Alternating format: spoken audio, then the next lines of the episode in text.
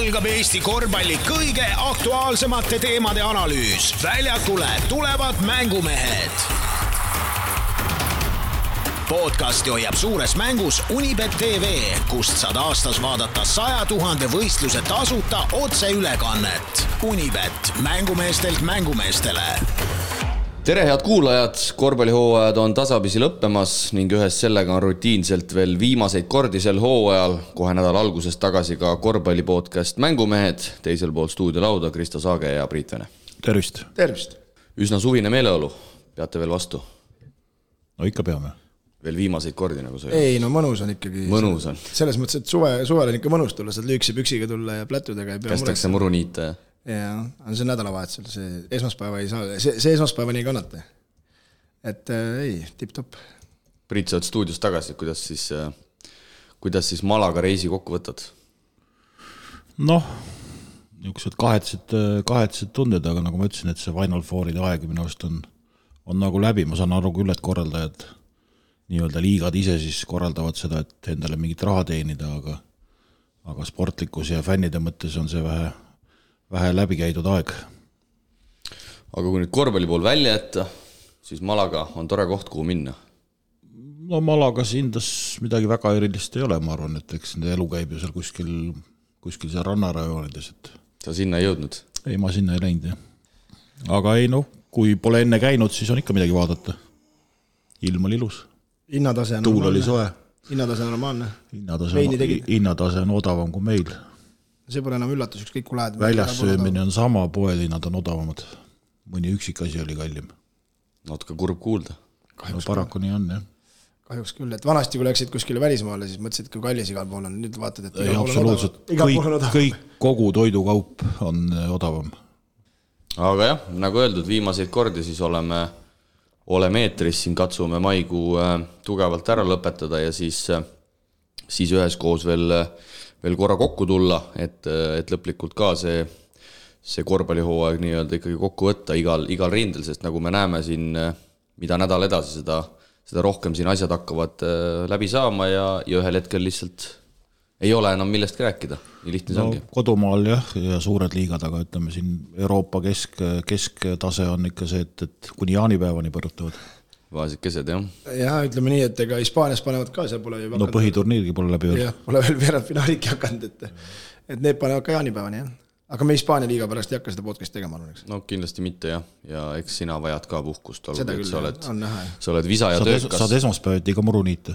jah, hommikuti. pead jälle mingi aseaine leidma. küll saab, hakkan trenni tegema jalgrattaga nagu sina.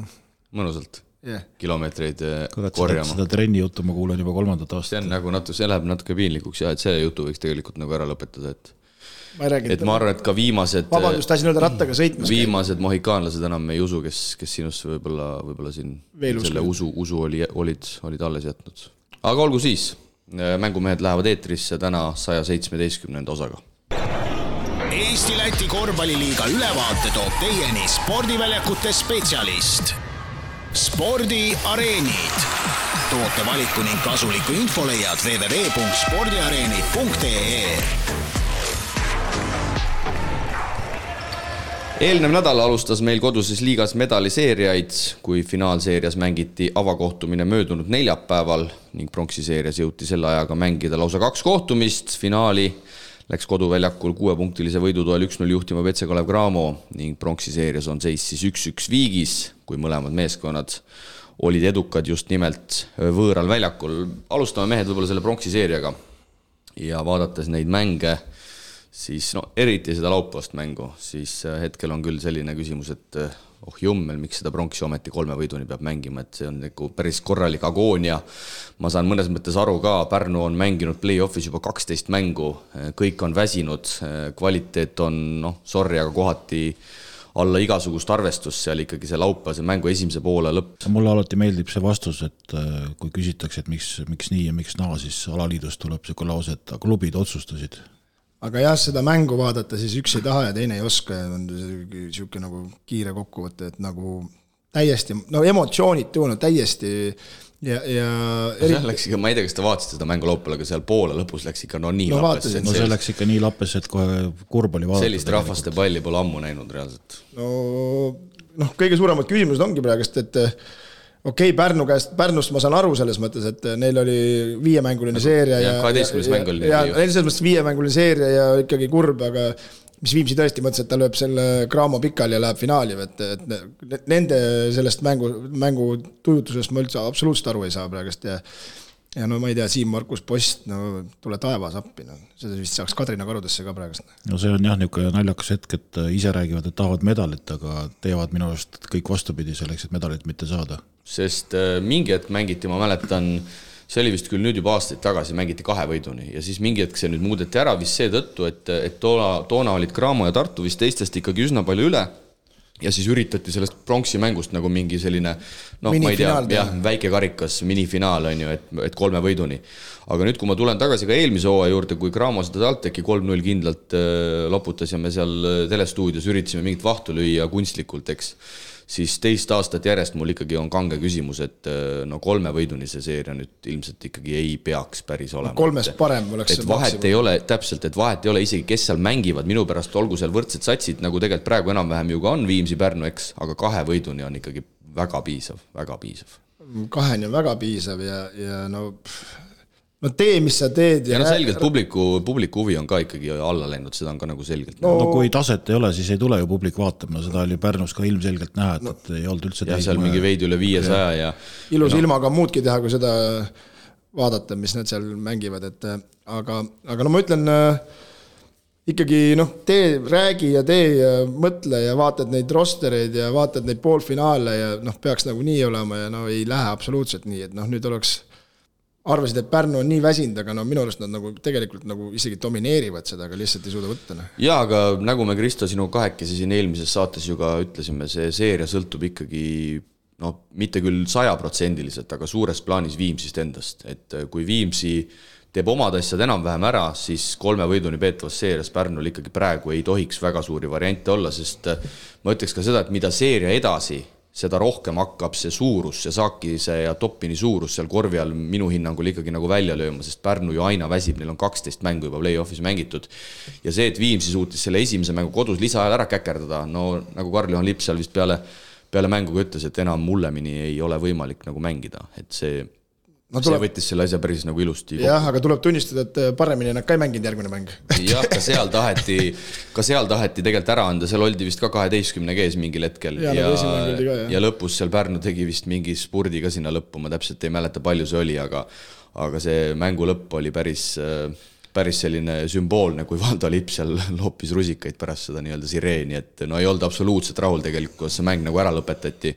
Viimsi küll laupäeval siis suvepealinnas võidab kaheksakümmend kaks, seitsekümmend kaheksa, aga aga no see tänane seeria kolmas mäng võiks küll jääda viimaseks ja sellega võiks nagu ära otsustada, kes selle, kes selle pronksi võidab aga noh, see selleks, see on nagu selline iluviga, aga tõesti, mulle tundub, et see kolme võiduni peetav pronksi seeria, see on oma aja nüüd natukeseks jälle siin ära elanud ja, ja, ja ja võiks vähe no lihtsalt praegu on nagu selles mõttes hea näide, et, et mis juhtub siis, kui üks võistkond mängib nagu kõikvõimalikud mängud. noh, Pärnu on tegelikult ju tänu sellele, et ta esimese mängu isegi võitsid, said ühe lisamängu veel endale kaela ja nüüd, kui klubid mõtlevad või, või ma ei tea, mida nad mõtlevad, et, et et kolme võiduni on tore, aga kui nüüd hakkavad üle päeva mängud ja noh, ajaraam on lihtsalt ju nii lühike, et, et noh, ma ei tea finaalimehed saavad korralikult puhata, saavad korralikult ette valmistada ja nüüd need lõhuvad ennast ju hooaja lõpuks ju täitsa sodiks jah, siin on no,, siin on selge. mängijate peale üldse keegi ei mõtle. siin on jah, selge põhjus ka, sest et äh, igal juhul pronks peab olema enne läbi, eks, ja ongi pronksi viis mängu peavad olema enne mängitud vähemalt. no siis kui... sellise, sellise käiguga siis ei tohiks no, ma räägingi, aga see on, see on ju jaburus no, selle ongi. koha pealt, eks, et. Äh, kõik oleks olnud tore, kui oleks veerandfinaalid jäänud kolm-null noh, siis oleks toodud võib-olla mängud ettepoole, oleks varem pihta hakanud, oleks saanud nagu ajaraami muuta. aga selle peale arvatavasti keegi ei mõelnud, et, et üks sats mängib kõik mängud ja no selgelt on näha, et ka Mihkel Kirvese kumm hakkab tühjaks minema, et, et need... aga no tabel-tabelist ei pääse. ei, tabel-tabelist ei pääse, aga need äh, visketabavused siin, viimane mäng neljateistkümnes kuus ja enne seda oli neljateistkümnest neli, et äh, need olid täpselt needsamad visked, mida esimeses kahes seerias ta võttis, aga, aga nüüd enam ei kuku sisse need, et et eks see jalg hakkab töntsiks ka minema, aga aga no Pärnu on tubli selles mõttes ja, ja nüüd on Kullamäe selles mõttes natukene pats, patiseisus ja siin äh, paneb ka lootuseid mängu ja, ja teised Jaaksonid saavad siin oma minutid kätte ja nagu selles mõttes, et on nagu põnev. no tulles veel selle, selle teisipäevase mängu juurde, siis äh, ma arvan, et mis näitab ka natuke sellist nii vaimset kui füüsilist väsimust, oli see Ivo Van Tamme viga seal seal normaale lõpus, mis oleks võinud nagu päris valusalt selle, selle mängu ära otsustada. mulle küll tundus, et seal ilmselt oli Pärnu poolelt kokku lepitud, et kui üks läheb vähemalt sisse, siis teeme kohe vea, ehk siis ei lase kolmest proovida. aga Ivo ei nokkinud vist seda ära, et mõlemad vabavisked läksid, läksid mööda, eks, kui ma ei eksi. No ta ei üldse, seljaga korvi poole, oma, oma poolel on mängija ja kolm ja. sekundit on mängida, sa lähed, võtad lihtsalt ümber kinni, et mis ta, mis ta sellega teinud oleks. Mihkel Kirveste reaktsioon seal selja taga oli nagu minu meelest selle, selle mängu võttis, võttis nagu kokku selle, et noh, see oli nagu noh, täitsa nagu sihuke tunne Ivo Van Tamme poolt, et, et nagu üldse ei saanud aru, kus ta on või mis ta mängib, noh. ja Viimsil siis vaid viis meest suutis selles äh, seeria avamängus äh, skoori teha. juhiti ka tolles mängus tegelikult juba koduväljakul kaheteistkümne punktiga aga lõpuks Pärnu, noh, ma ütleks taas nende ründelaudadega ikkagi, ikkagi selle mängu selles suhtes enda kasuks kallutab, et saadi neid mängu peale lisaajaga peetud mängu peale siis kaheksateist. Tamm Kirves kahe peale kaheksa. ja, ja, ja Pärnu siis lõpuks selle, selle mängu ikkagi võidab tänu siis Harti lõpuviskele, eks. seal küll Viimsil tekib veel variant Karl-Juhan Lipsu näol aga, aga Lips selle viske paneb mööda ja nagu siis juba öeldud, laupäeval siis Pärnus ja ja ilus ilm ja panin ka siis arvuti, arvuti terrassile, mõtlesin, et vaatan korvpalli, aga ausalt öeldes esimese poolega tahtsin selle asja kinni panna. nojah, kahjuks ma kolmveerand aega vaatasin. kuna meil, noh, oleme ausad, kuna me peame siin saates nendest asjadest rääkima, siis tuleb vaadata, aga aga kahjuks mitte midagi ilusat seal, seal, seal ei olnud, et, et no siin just. Äh, Viimsi poolelt on nagu siuksed mängijad nagu Harris on tegelikult nagu varju jäänud või ära kadunud, no posti pole üldse olemas lips on ka niisugune fifty-fifty, et praegu hetkel Toppin tassis no selle teise mängu tegelikult no Toppin tassis ära, et sellel ikkagi kukkus need asjad kõik sisse ja ja, ja oli nagu tubli. ja, ja ma kaldun arvama ikkagi, et tõesti, et mida pikemaks see pronksiseeria ka venib, siis äh, siis see saaki, see Toppini äh, gabariit ja suurus ja pikkus, see, see ikkagi peaks hakkama ühel hetkel seal nii-öelda maksusele pääsema. Ja mulle tundub, et seeria teises mängus Toppini näol see mingil määral ka pääses, vist oli poolaeg äkki juba üheksateist silma või? ja, ja, ja poolaegs pani teisel poolel tuli siis vaid kaks, kaks juurde, aga aga Karl-Juhan Lips tegi, äh, tegi tubli teise poole, tundub, et sai pahaseks seal, pani ka päris korralikult ülevalt all ühe, ühe raginaga, vist esimesel poolel äkki mingi kaks punkti kokku tuli tal üheksateist, nii et äh, no Pärnu jaoks oli, Kirstu Nael oli nagu Rikbergi kaks järjestikust kolmest, et sellega nad nagu ei olnud arvestanud. Noh.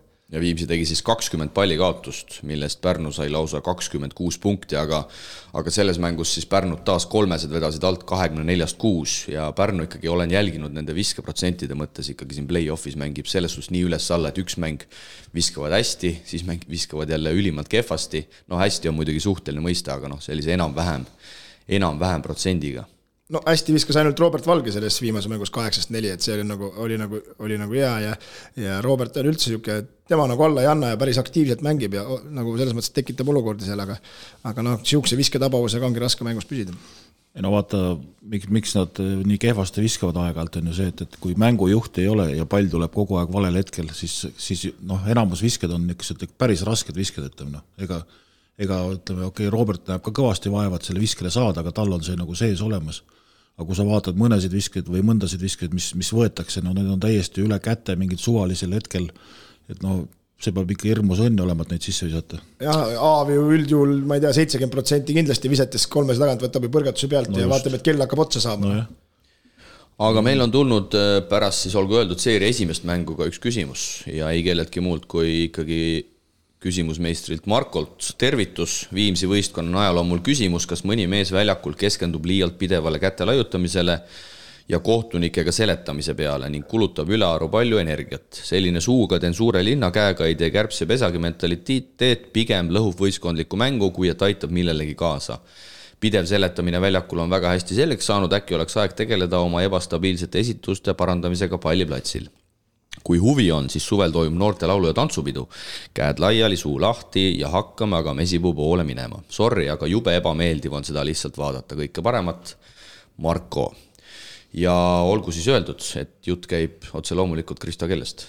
no ma ei tea, ta nime ei pannud, aga no ilmselgelt on see Siim-Markus Postist, noh et, et ja ma olen Markoga nõus on tõesti ebameeldiv seda vaadata ja see on kestnud tegelikult hooaja algusest peale ja mis me oskame öelda, selle nimi on võistkondlik distsipliin ilmselt no ja, ja minu arust on see kõige hullem, et, et selle juures, et kui ta hakkab mässama, siis Karl-Juhan Lips läheb kohe sellega kaasa ka, et tema, tema on kohe ka valmis ja seal ka oma panuse panema, et siis nad seal kahekesti mässerdavad seal, et.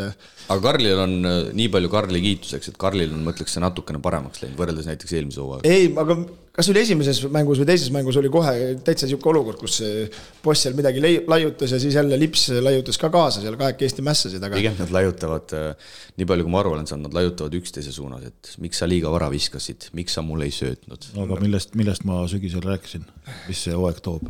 lihtsalt olgu ära öeldud, et, et Karl ja, ja Siim Markus on tavaelus ka väga head sõbrad, nii et eks see vaata vaata see armastuse ja vihkamise vahe on nagu õhkõrn, eks. et ei, ei, ei jõua tavapäeva jooksul ära jaurata oma jauramisi, et siis jauravad seal, aga aga no postil on ju selge, see on tegelikult ei ole esimest korda, vaid see on ju minu arust aastate jooksul on välja kujunenud, nii kui tal endal ebaõnnestub, siis need asjad käivadki nii ja ja eks seda on raske välja juurida ja no hetkel ütleme, oleme ausad, ega ta ei ole õnnestunud, et siin Graamo mängudes küll ta siin pani neid asju sisse ja siis ta seal suhtles publikuga oli äge, aga no pronksi seerias on tal hetkel ikka täitsa suur null, okei okay,, söödud midagi on tulnud, aga, aga no nii ebakindlalt viskele või, või noh. ma vaataks hea meelega selle posti play-off'i vabaviske protsendi üle, see on, see on no,, see on või... natukene üle viiekümne protsendi.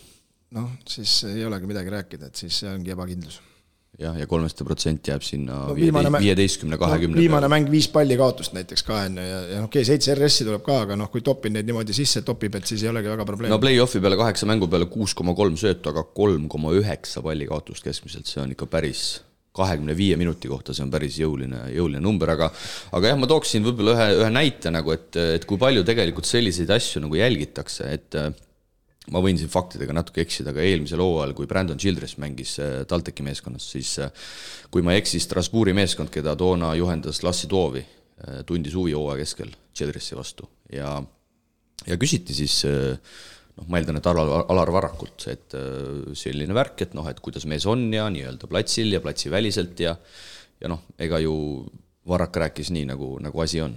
ja lõpuks siis see diil jäi katki sest ikkagi, ikkagi kõik siin korvpallis äh, loeb, mis ma tahtsin öelda nagu selliste värbamiste osas. Ja ja ega see käte laiutamine sulle lõpuks väga kasu ei too, sest et loeb nii platsil toimuv tegevus, mis sa nii-öelda mänguliselt teeb, loeb nii su isiksus, mitte et ma väidaks, et et post on halb inimene või midagi, aga lihtsalt no sellised asjad ei too sulle tulevikus endale kasu. no selline no, Kristo Saagelik, selline no, jorin. see asi on muutunud jah, selles mõttes, et vanasti vaadati ainult numbreid, aga nüüd vaadatakse kõik läbi sul, et, et tehakse korralik selles mõttes nagu ka teiste asjade taustauuring ja, ja, ja kas sa hakkad võistkonda lõhkuma või mitte, et need on ka olulised asjad aga no. Marko võtab nagu Priit hästi kokku, et ebameeldiv on seda lihtsalt vaadata. see hakkab silma ja nagu negatiivses mõttes tegelikult see on nagu noh, see, see ei ole nagu, see kuidagi häirib või selles suhtes, see on tegelikult hooaja algusest peale, et me pole sellel väga peatunud, sest et Viimsi on pigem okeilt mänginud ja, ja noh, kui asi toimib, siis, siis palun väga, tehke, kuidas te teete, on ju aga tegelikult see on ikkagi, see on ikkagi kogu hooaeg nendega kaasas käinud. no paraku on, aga ma noh, ma ütlesin sügisel, et osad mehed seal omavahel ei, ei saa hakkama ja noh, näed, jõudsime kevadel sellesse samasse juttu tagasi, et äh, nimed ka samad täpselt, nii et äh, ega siin midagi nagu uut selles mõttes ei ole, aga aga eks ta ikka torkab silma, aga noh, mõnel mehel on selline stiil, ega, ega siis midagi teha pole, aga noh, Kristo see väljend, et et varjab oma seda, et kui tal hakkab ise kehvasti minema või ebaõnnestub, et siis see on ta minu arust täiesti nagu adekvaatne, et äh, paraku see nii on jah, stiilid on erinevad, nahaalsus on igas mõttes tore asi ja, ja poiss ongi ei no nahaalsus on siis hea asi, kui sa ikka ära ka teed. ära ka teed, jah. kui sa just. kogu aeg oled nahaalne, aga midagi korda ei suuda saata, siis noh, siis on see, jätab vähe naljaka mulje. jah, siis on, siis on nagu, ei ole nagu põhjust laiata, kui ise nagu asju tagatoas korras ei hoia aga ega sa olid ise samasugune? ei no ma tean jah. sul on nagu võrdlusmoment endaga? ei, ma saan aru jah, selles mõttes ma mõistan ka posti, et sa tõmbab, et mõnel inimesel on nii vähe nagu vaja, et ennast nii käima tõmmata, aga ma eeldan, et pärast mängu ta ei ole ise ka rahul, aga, aga no midagi ei ole teha, seda ei saa muuta ja sa hakkad oma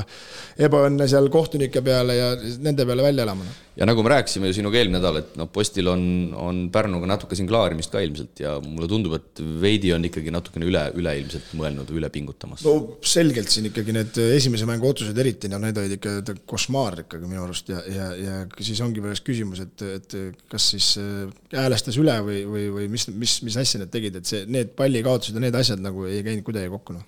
aga jah, tahaks loota küll, et see mäng mänguks läheb, kuidas läheb, kõigil kõigub üles-alla, aga, aga tõesti seda käte laiutamist äh, võiks edaspidi olla natukene, natukene vähem, sest et see hakkab kuidagi eredalt, eredalt äh, silma, no mis selle pronksiga siis saab, no täna mängitakse Viimsis kindlasti mängitakse kolmapäeval Pärnus ja vajadusel siis ka veel reedel Viimsis, kui peaks viie mängu peale minema, no kuidas hetkel tundub, no ma olen, ma olen endiselt seda meelt, mida me ka eelmisel nädalal, Kristo, rääkisime, et, et kui Viimsi vähegi oma asjad korras hoiab, siis, siis ma arvan, et Viimsi selle seeria võidab, on see kolm-üks, on see kolm-kaks, aga, aga praegu pigem ikkagi tundub sinnapoole. noh, aga siin ongi, ongi jälle see küsimus, et ei ole siiamaani nagu väga hästi korras hoidnud, et, et see, see nagu hoiab selle ukse lahti ja, ja kindlasti Pärnu alla ei anna, et täna saab selles mõttes olema olema võtme, võtmemäng, et kui Viimsi peaks minema kaks-üks kaotusseisus hetkel Pärnu, siis on juba pahandus no kehakeel ei, ei reeda, et nad oleks nii kindlad, et võtavad ära, et no võiks eeldada, et vahe võiks olla ju kakskümmend, nad on värskemad, peaks olema värskemad.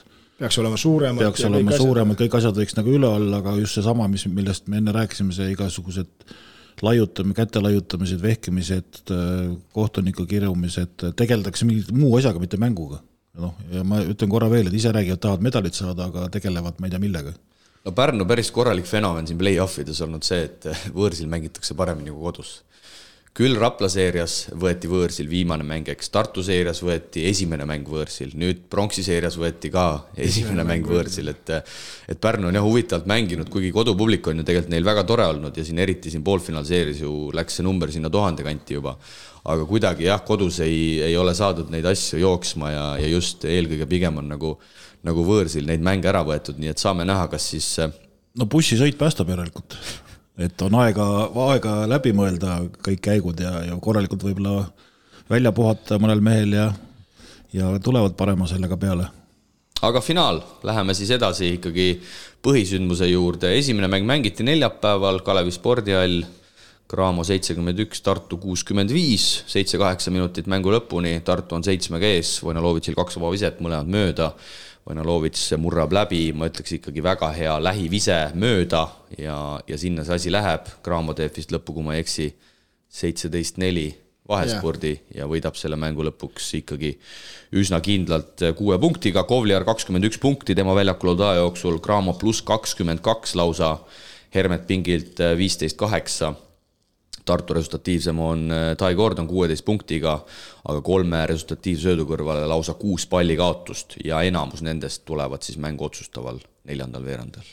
Jah, see viiskümmend neli, kuuskümmend üks ees olles vabaviskejoone saanud see Vojnolovits ja pärast seda jah, tuli kaks minu arust väga valusat palli kaotust Gordoni, kus ta sõitis kohe otse vastasele ja sealt jooksti kiire lahti ja pandi kolmesed, et Tartul oli ideaalne võimalus siin sellest finaalist finaal teha minu silmis, ega see ei ole muidugi läbi, aga, aga, aga ma millegipärast kahtlen, et et mentaalselt said niisuguse löögi hetkel ja, ja Kalev Cramo, kas nüüd viskab nii kehvalt edasi, üksteist null, ei üksteist üks alustasid kolmestega, noh, teine poolaeg üheksast viis, täitsa, täitsa normaalne number, aga aga, aga hetkel jah, hoidsid ja, ja kõik, kõik, kõik tehti nagu selles mõttes, et Tartu oli hea skautinguga peal minu arust ja see mäng oli nagu nende rütmis, et ei, ei lastud nagu suures skooriliseks, et siis nad nagu püsivad paremini mängus ja no oligi kõik tehtud juba, ainult eh, mine seda seeriat üks-null juhtima, aga, aga siis said millegipärast need mehed otsa ja, ja no sai stuudios ka räägitud, aga mina, mina ei tea, miks Robin Kivi ei saanud mängida neljandal veerandal, et see on nagu huvitav.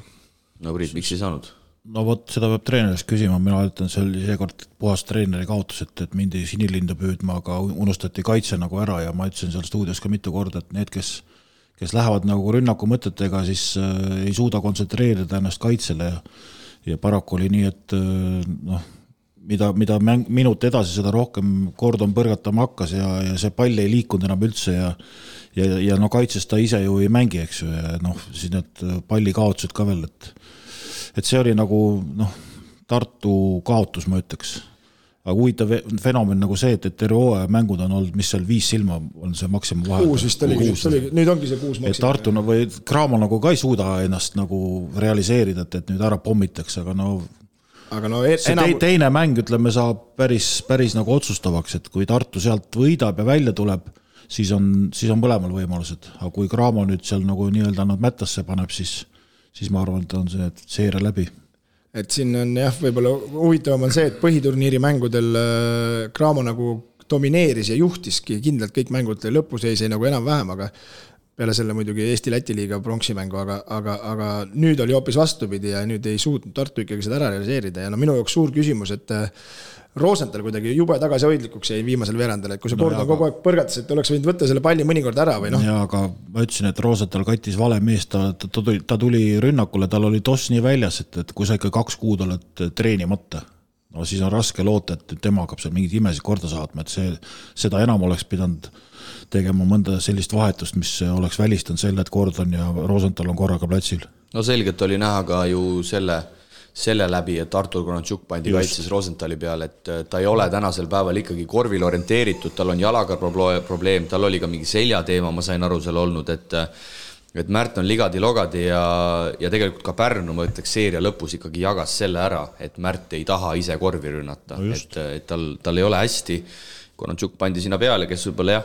aga nüüd loota Tartu poole pealt, et Märt tuleb ja mingit imet teeb, no ma ütlen, see on ka väga raske, et no pane ikka siis neid mehi, kes on terved, ütleme, ja, ja täis, täis täisjõus. ja eriti veel olukorras, kus Robin tegelikult alustas ju mängu väga super, hästi. supermängu tegi. supermängu tegi, ma ei tea, kas eriti see... arvestades, mida ta sel hooajal üldse on teinud, eks. et äh, okei okay,, need punktid punktides, aga üldse seal kaitsed ja need äh, kõik need söödud ja asjad, et minu arust oli nagu täiega mängus sees, et, et äh, ebakindlust nagu väga ei õhkunud sellest mehest ja nagu sa viskad neljast viskast kolm sisse, mis noh, tema puhul ei ole väga tavaline, et siis oleks nagu võinud, aga no võib-olla treener unustas ära või treenerite kolmik ei tea, aga, aga, aga eks ole näha. Robin Kivi siis kakskümmend üks minutit, seitse punkti, viis lauda, kolm söötu ja pluss neli tema väljakul oldud aja jooksul Tartu, ehk siis mees jäi selgelt nagu plussi ka.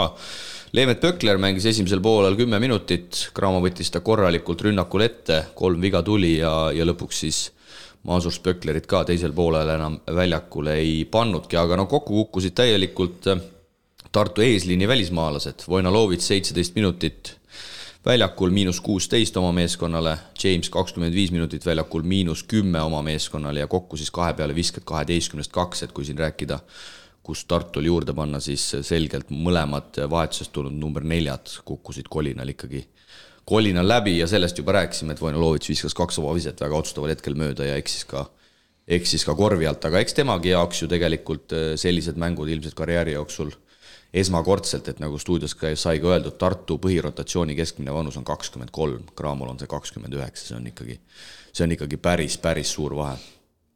noh, ta on suur vahe jah, aga, aga nagu huvitav on see, et pärast seda haigust see Vojnolovitš on nagu täitsa ära kadunud tegelikult. nagu füüskat ei ole üldse. jah, aga, aga nagu noh, see seal, see oli juba päris ammu siin jaanuaris, millal ta oli selles äh, haiguses, et võiks juba vähe paremaks minna, et ei tea, kas vastased on siis paremini tundma õppinud või, või on siis ta ikkagi selle peale nii kuri, et ta sinna välismaale ei no tal on ka see mure, et, et kui ta mingil hetkel rünnakul oma asjad ära teeb, siis kaitses ta tegelikult väga hakkama ei saa, ütleme. jah, ta ikka üks-üks kaitse ja see, kuidas ta kohati ennast positsioneerib, minu meelest seal on ikka väga suuri vajakajäämisi ja siin, siin vahepeal kuluaarides ka ka räägiti, et kuna Vojnalovitšit ju ei lastud Hispaania kõrgliigasse ära, tal oli ju Obradoiro meeskonna leping laua peal siin hooaja keskel, siis vahepeal tuli natukene jonni ka peale ja võib-olla selle taha ka, selle taha ka need mängud, mängud jäid.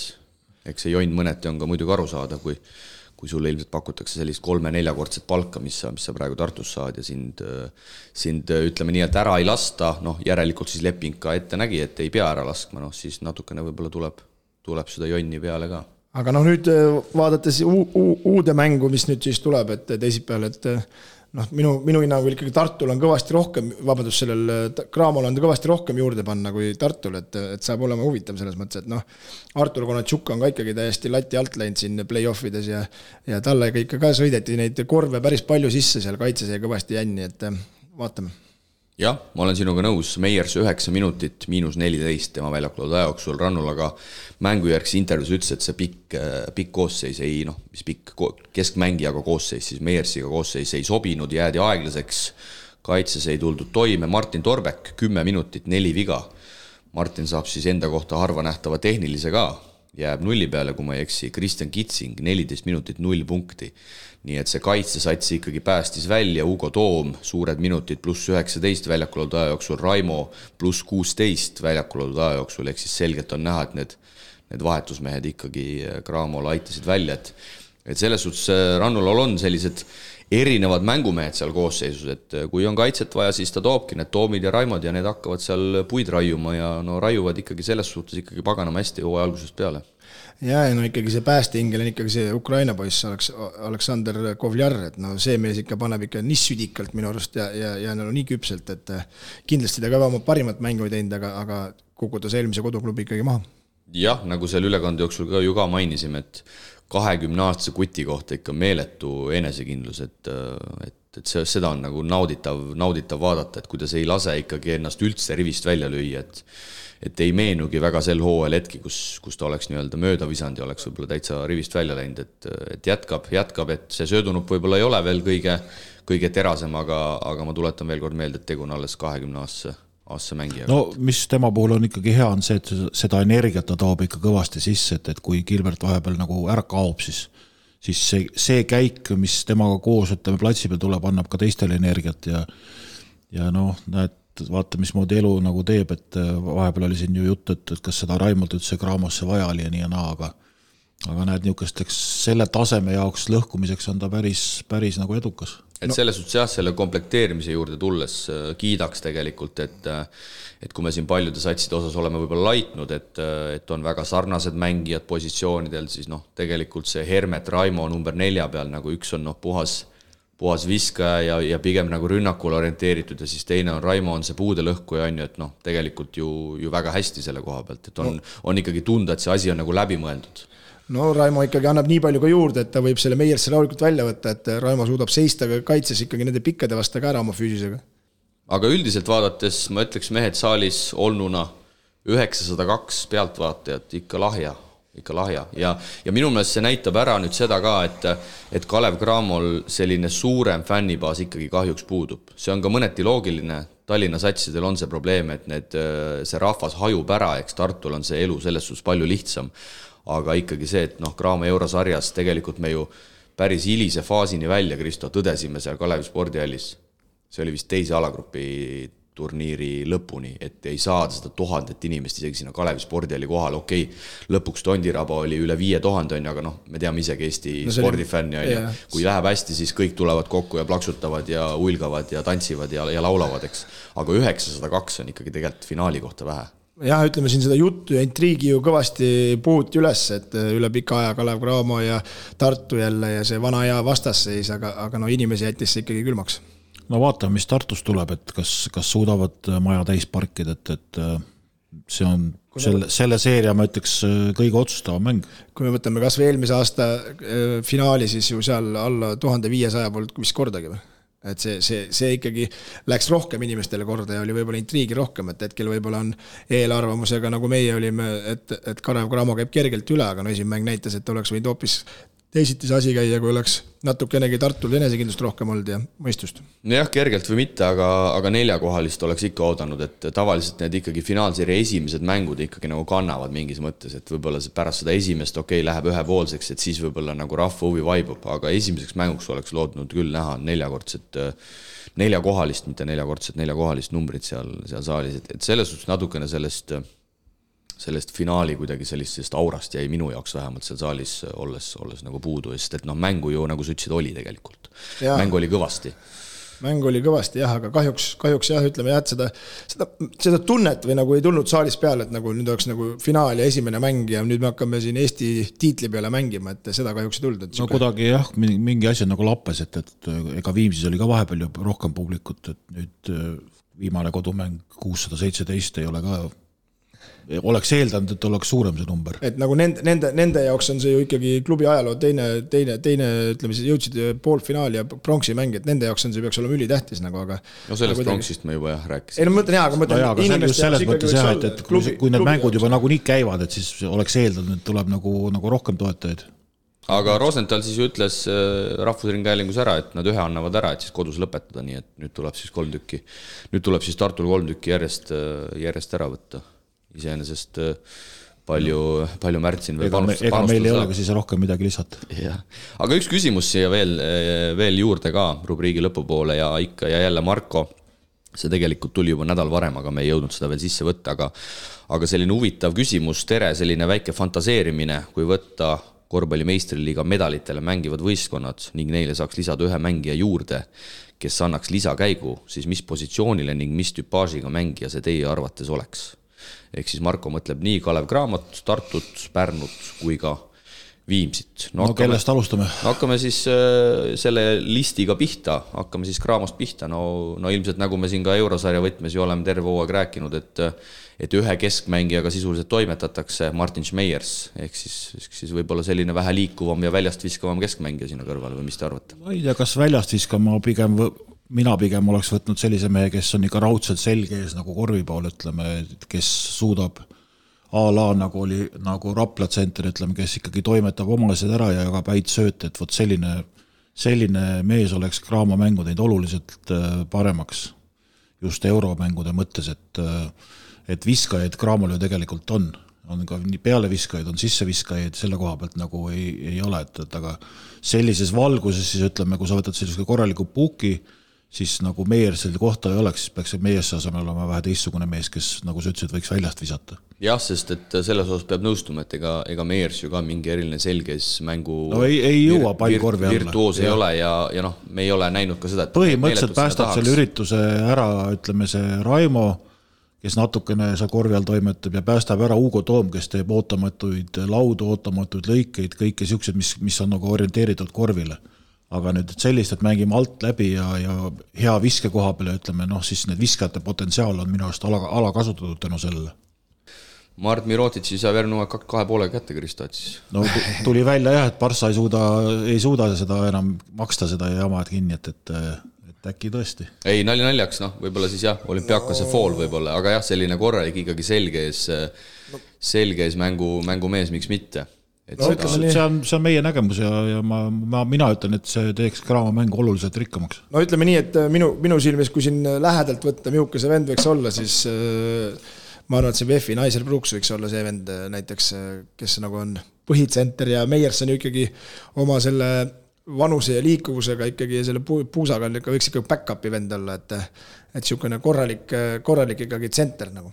panidki nagu Brooksi või? päris hea pakkumine, ma ütleks isegi no miks see halb peaks olema? peaasi, et seda Hammondsit ei paku. no ma tahtsin Hammondi võtta, aga ta on juba leping olnud, et siis seekord nagu sa ei. nägid, ma netist otsisin selle nime ka välja. hea. et Nigel Brooks, ma mõtlen, et see oleks võib-olla niisugune vend, et, et korralik pikk käis lauas, mängib kaitses, liikuv, jah, liikuv on ju, et. või siis Palvin hädapärast. no see, nii palju meil raha ei ole, kui me nagu proovime, nagu ma ei tea, see ah, Brooks ka võib-olla. paar aastat tagasi oli see suure küsimärgiga tsenter, kes tegelikult siin sai päris hästi hakkama, vasakukäeline. Devin Toomas. ja väga okei okay. vot, vot selline ja. mees oleks äh, seda mängu teinud hoopis teistsuguseks. ma arvan, et hinnaklass äh, täpselt sama. nii, Tartu, kas ühte head viskajat äkki oleks vaja? No Tartul kindlasti on püss puudu, et siin ei ole üldse midagi arutada, et äh, isegi ei ole ju ühtegi liikumist sellist, kes tuleb ja keegi tõuseb ja avaneb ja sisse viskab, et. Äh, no keegi, kelle pealt ei saa absoluutselt ikkagi kokku, tagant kokku tulla. põrgatuse pealt äh, õnnevisked on tore asi küll, aga paraku eelmine aasta näitas, et sellega tiitleid ei võida Saag, saage, saage on puudu? no jaa, keegi selline mees peab olema, kes tõmbab äh, kaitse enda peale. jah, kes ei saa, kust ei saa abi anda, et kus tekib ka sellele Gordonik. noh, sellepärast, et praegu võetakse rohkem. Gordon rajalt maha tänu sellele, et teiste pealt saab nii kõvasti abi anda.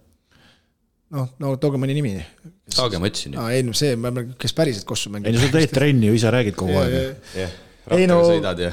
ja Tartule jah, sihukest venda, et, et äh, noh, ta võiks olla muidugi hea kaitses ka nagu peab olema enam-vähem, aga, aga aga jah, niisugune nagu, et tal on ikkagi esimene no nii, nii palju raha ka Tartul. ma paneks selle Cannoni neile. Isaiah Cannoni selle olümpiaaks veel. nojah, see, see oleks juba eriti no, kõva. tüpaaži mõttes. räägime ja. stiilist, ütleme. jah, see oleks nagu ülikõva vend. ega, ega see Saage stiil selles mõttes ka vale ei ole. jah, no see ongi Cannoni sind ei saa ikkagi ju vabaks jätta, ütleme, sa ju ei, ei küsi ka veel. ei no et, et ei oleks niisugust põdejat ja tõmbaks nagu need ja kaitse ka muidugi tubli ja.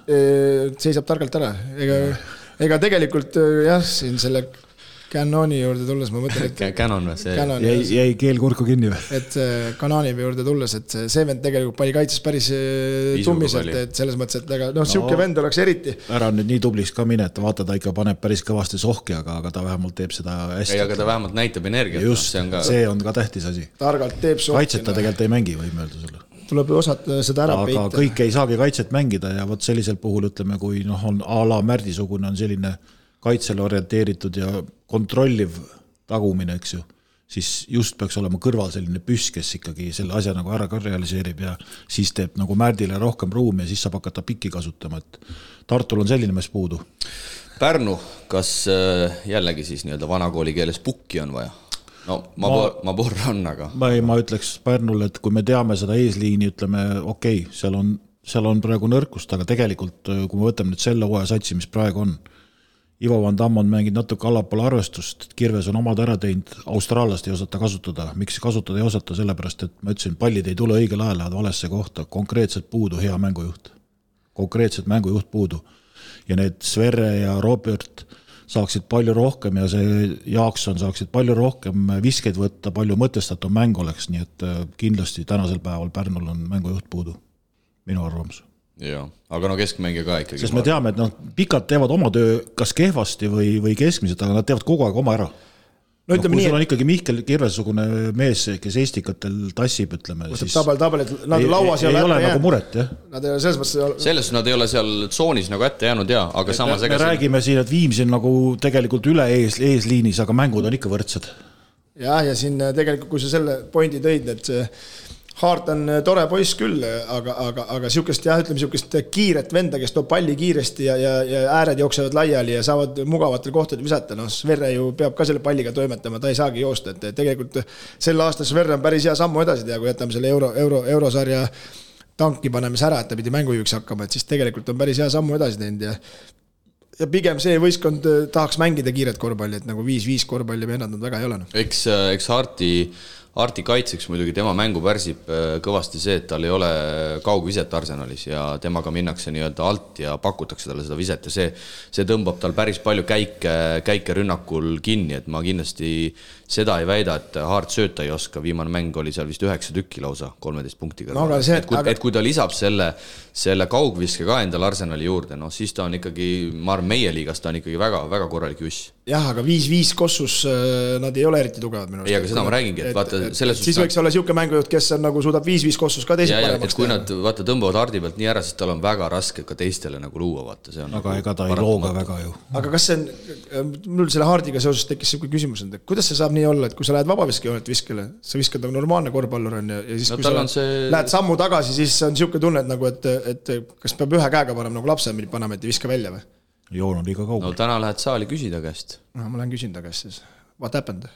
no neli koma kuus söötu on tal igatahes play-off'i kaheteist. ei, ta on selles mõttes tubli ja ta on päris no, terav ja ta on nagu okei okay,, aga. teades selle mehe. aga kui me tahaksime midagi juurde panna, siis ma, ma, ma pigem olen selles paadis nagu Priit, et, et võiks sihuke korralik no, esiteks, esiteks neil on ainult üks mängujuht, see on juba nagu pahasti, et ja. sa, sa ei saa ühe mängujuhiga, on väga keeruline. Viimsil on vähemalt äh, mängujuhi moodi mehi, kui me Viimsi poole kohe liigume, on ikkagi kaks, no Närris ja, ja Post, aga, aga teades natukene Hardi, Hardi palgasedelit, siis Pärnul läks selle valikuga ikkagi, ikkagi pigem täkkesse jaa, ei no me. et sealt, sealt ei oodatud, ei oodatud tegelikult väga mitte midagi, see oli, tuli vist Ameerika teisest divisjonist äkki. jaa, aga selgelt me ju paneme praegu siia mehi, kellel ja, ja. palga, palgatase nagunii ei kannata, et me panime Brooksi panime Kanani ja, ja nüüd siis, kelle me paneme siis selle, mis see VEF-i tagumine on see, noh, see Sooriks, et siis sinna sobiks, Pärnus sobiks Sooriks praegust. nii, lähme edasi. õigus, nii ja Viimsi on meil, Viimsi on meil jäänud no selgelt Kail Kuuritsist on puudust, noh, et, et ma paneks sinna Kail Kuuritsis. Aller ei sobi? sobib, aga ta ei saa viskele, selles mõttes, et muidu on tore poiss, aga ei jõua ennast nagu vabaks mängida ja, ja kõik teised peavad. peaks olema viskaja, aga viskele. nii et Aller, on ainsana süüdi selles? ei, ei, ei ole, selles mõttes, et aga, aga see ongi täpselt samamoodi, et need mängud minu arust, mis sel aastal Aller on hästi teinud, on, on need, kui ta jõuab ise joosta ennast ääre peale ja Harris tuleb ilge hooga üle, kaitse tõmbab kokku välja, kohe paneb pumm, noh sest et see ei saa ju olla nii, kas ta nüüd ise siis äh, vormist ära läinud või, või siis äh, Prometee või mismoodi see mängis, ta Prometee vastu pani ju mingi üheksa korda peale või palju ta sai keevitada ja Batch okei okay, visked olid ära ei pannud muidugi, see oli probleem, muidu oleks võib-olla Eesti-Läti liiga kaalunud seal Final Fouris, aga, aga, aga noh, pigem jah, et muidu tast kasu ei ole, et äh, Kuurits, ma arvan, sobiks päris hästi. jääme nõusse. jääme nõusse jah, mis me siin esinumbriga ikka vaielda vaielda saame, aga vahepeal uudiseid siis ka Läti poolelt, sest et Lätis sai siis üritus läbi.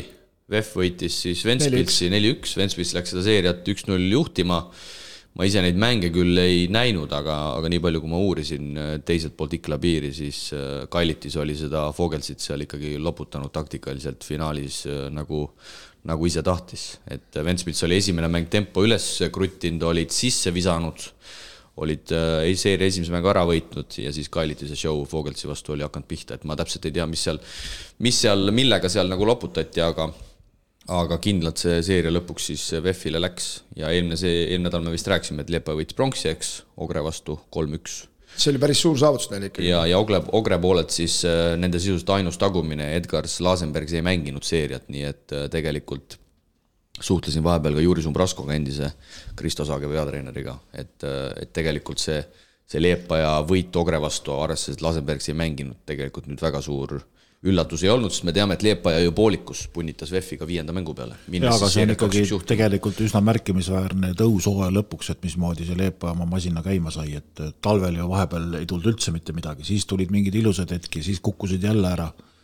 Aga nüüd, kui minu arust olid nad nüüd täisrivistuses. jaa, Umbrasco andis ka mõista, et seal natukene jällegi vana hea niisugune Eesti viga ka, et poole hooaja pealt muudeti visiooni, et kui alguses oli oma noored ja hakkame minema, siis lõpuks toodi seal veel Miglineks juurde ja Freimanis juurde ja ja lõpuks oli siis ikkagi, muutus selliseks ühe hektariga selliseks projektimeeskonnaks, et tore, et saadi nagu pronks kätte, aga, aga selles mõttes nagu, nagu päris võib-olla rahule seal kõik inimesed selles osas nagu ei, ei jäänud.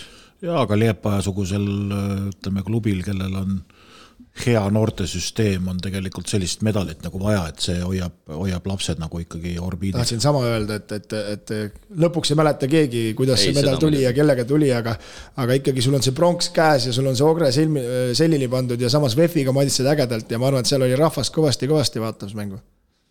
aga natukene muid, muudel teemadel ka üritasin kaevata ja oota, kas MVP-ks tuli vot, vot ma ei tea, ma vaatasin seda, et. infot absoluutselt ei ole. ma vaatasin seda, et äh, sinu mainitud Brooks tegi väga kõva seeria äh,. viimases mängus, viimases mängus kakskümmend üks silma, üksteist lauda ja eelviimases mängus kolmkümmend silma, nii et äh, Brooks ikkagi tundub, et loputas korralikult selle selle eesliini ära, siis ma vaatasin veel, et Clarence tegi hea seeria, Sooriks oli üsna ebastabiilne kusjuures ja, ja Cozy seal ka toimetas, et ikkagi need legionärid tassisid suures plaanis selle selle ära, aga, aga nii palju on kuulda, et VEF-il pidi, pidavat järgmisel hooajal väiksem eelarve olema ja Tairis Bertants ehk siis Bertantsi vendadest vanem, see mängujuht, kes hetkel siis mängib alates kahe tuhande kahekümne esimesest aastast Real Betisis ACB-s, tahetakse tagasi VEF-i tuua.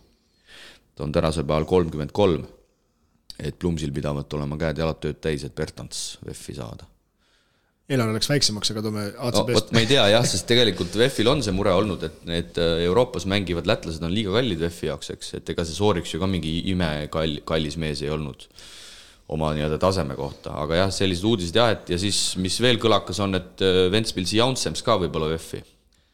et tahetakse, tahetakse see mees võib-olla, võib-olla ära tuua, noh tundub ka selline üsna loogiline käik tegelikult, et eks tal on omad puudused, aga tal on ka omad väga suured äh, plussid mingis mõttes. no arvestades, et, et Euroopas võib-olla suuri, suuri asju ei tee, aga, aga ta on kindel vend, kes vähemalt Eesti-Läti liiga hoiab korras, noh jah, kohati mängis ikka sel hooajal, hooajal väga hästi. no VEF-i põhiküsimus on see, et, et kes, kes mängujuhiks saab, ütleme, et ega Bertans ei ole ka mängujuht tegelikult, et ja see, mis ta oli, Rootsi, Rootsi või Taani passiga või kumb ta oli Rootsi jah, Clarence peaks olema järgmisel hooajal ka, äh, igal juhul. tegi siin Tallinnas päris ilusaid liigutusi, aga, aga minu arust nagu mängujuhtimine ei, ei, ei, ei ole ka tema nagu ma olen sinuga nõus, et selline dirigent nagu Sooriks ta kindlasti ei ole, et ta pigem on niisugune jõumees ja, ja, ja, ja muskli pealt ise, ise korvi ründav. Ja siis mis veel, Prometee üritab siis lätlast värvata ja hetkel pidavat esirinnas olema Loomas, Richard Loomas, kel siis sel hooajal juba teist korda läks Ristat Side nii et loomas pidavat olema siis kandidaat number üks,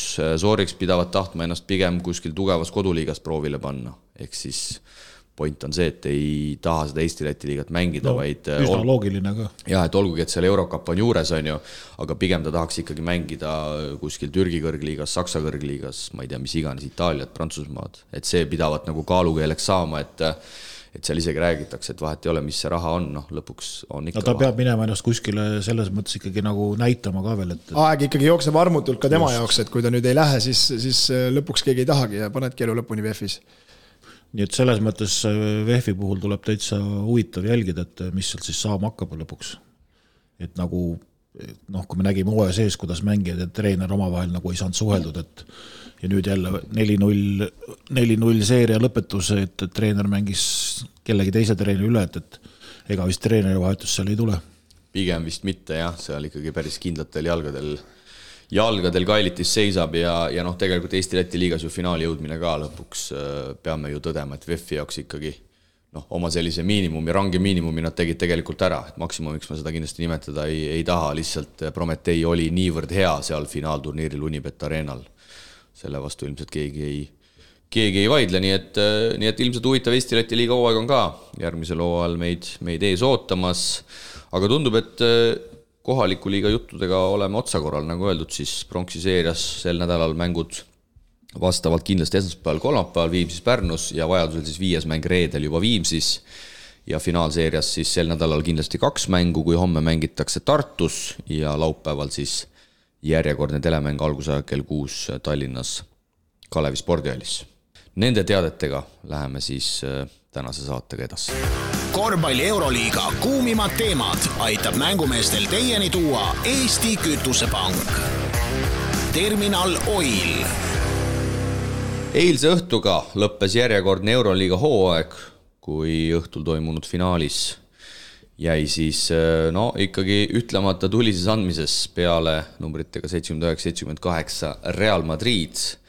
finaalturniir kulmineerus siis juba reedestes poolfinaalides, ma ütleks üsna suure üllatusega, kui juba kolmandat hooaega suutis Šarunas Jassikevitsus koos Barcelonaga asja ära käkerdada. no umbes samamoodi asja ära käkerdada nagu teie mehed ennustuste juurde siis tuleme see on raskem variant, Kaunases oli selles mõttes hea variant, et saal on jõe ääres kohe, et see tulekahju kustutamine käis seal kiirelt. aga Kärsahais oli muidugi kõvasti üleval no,. kosmos.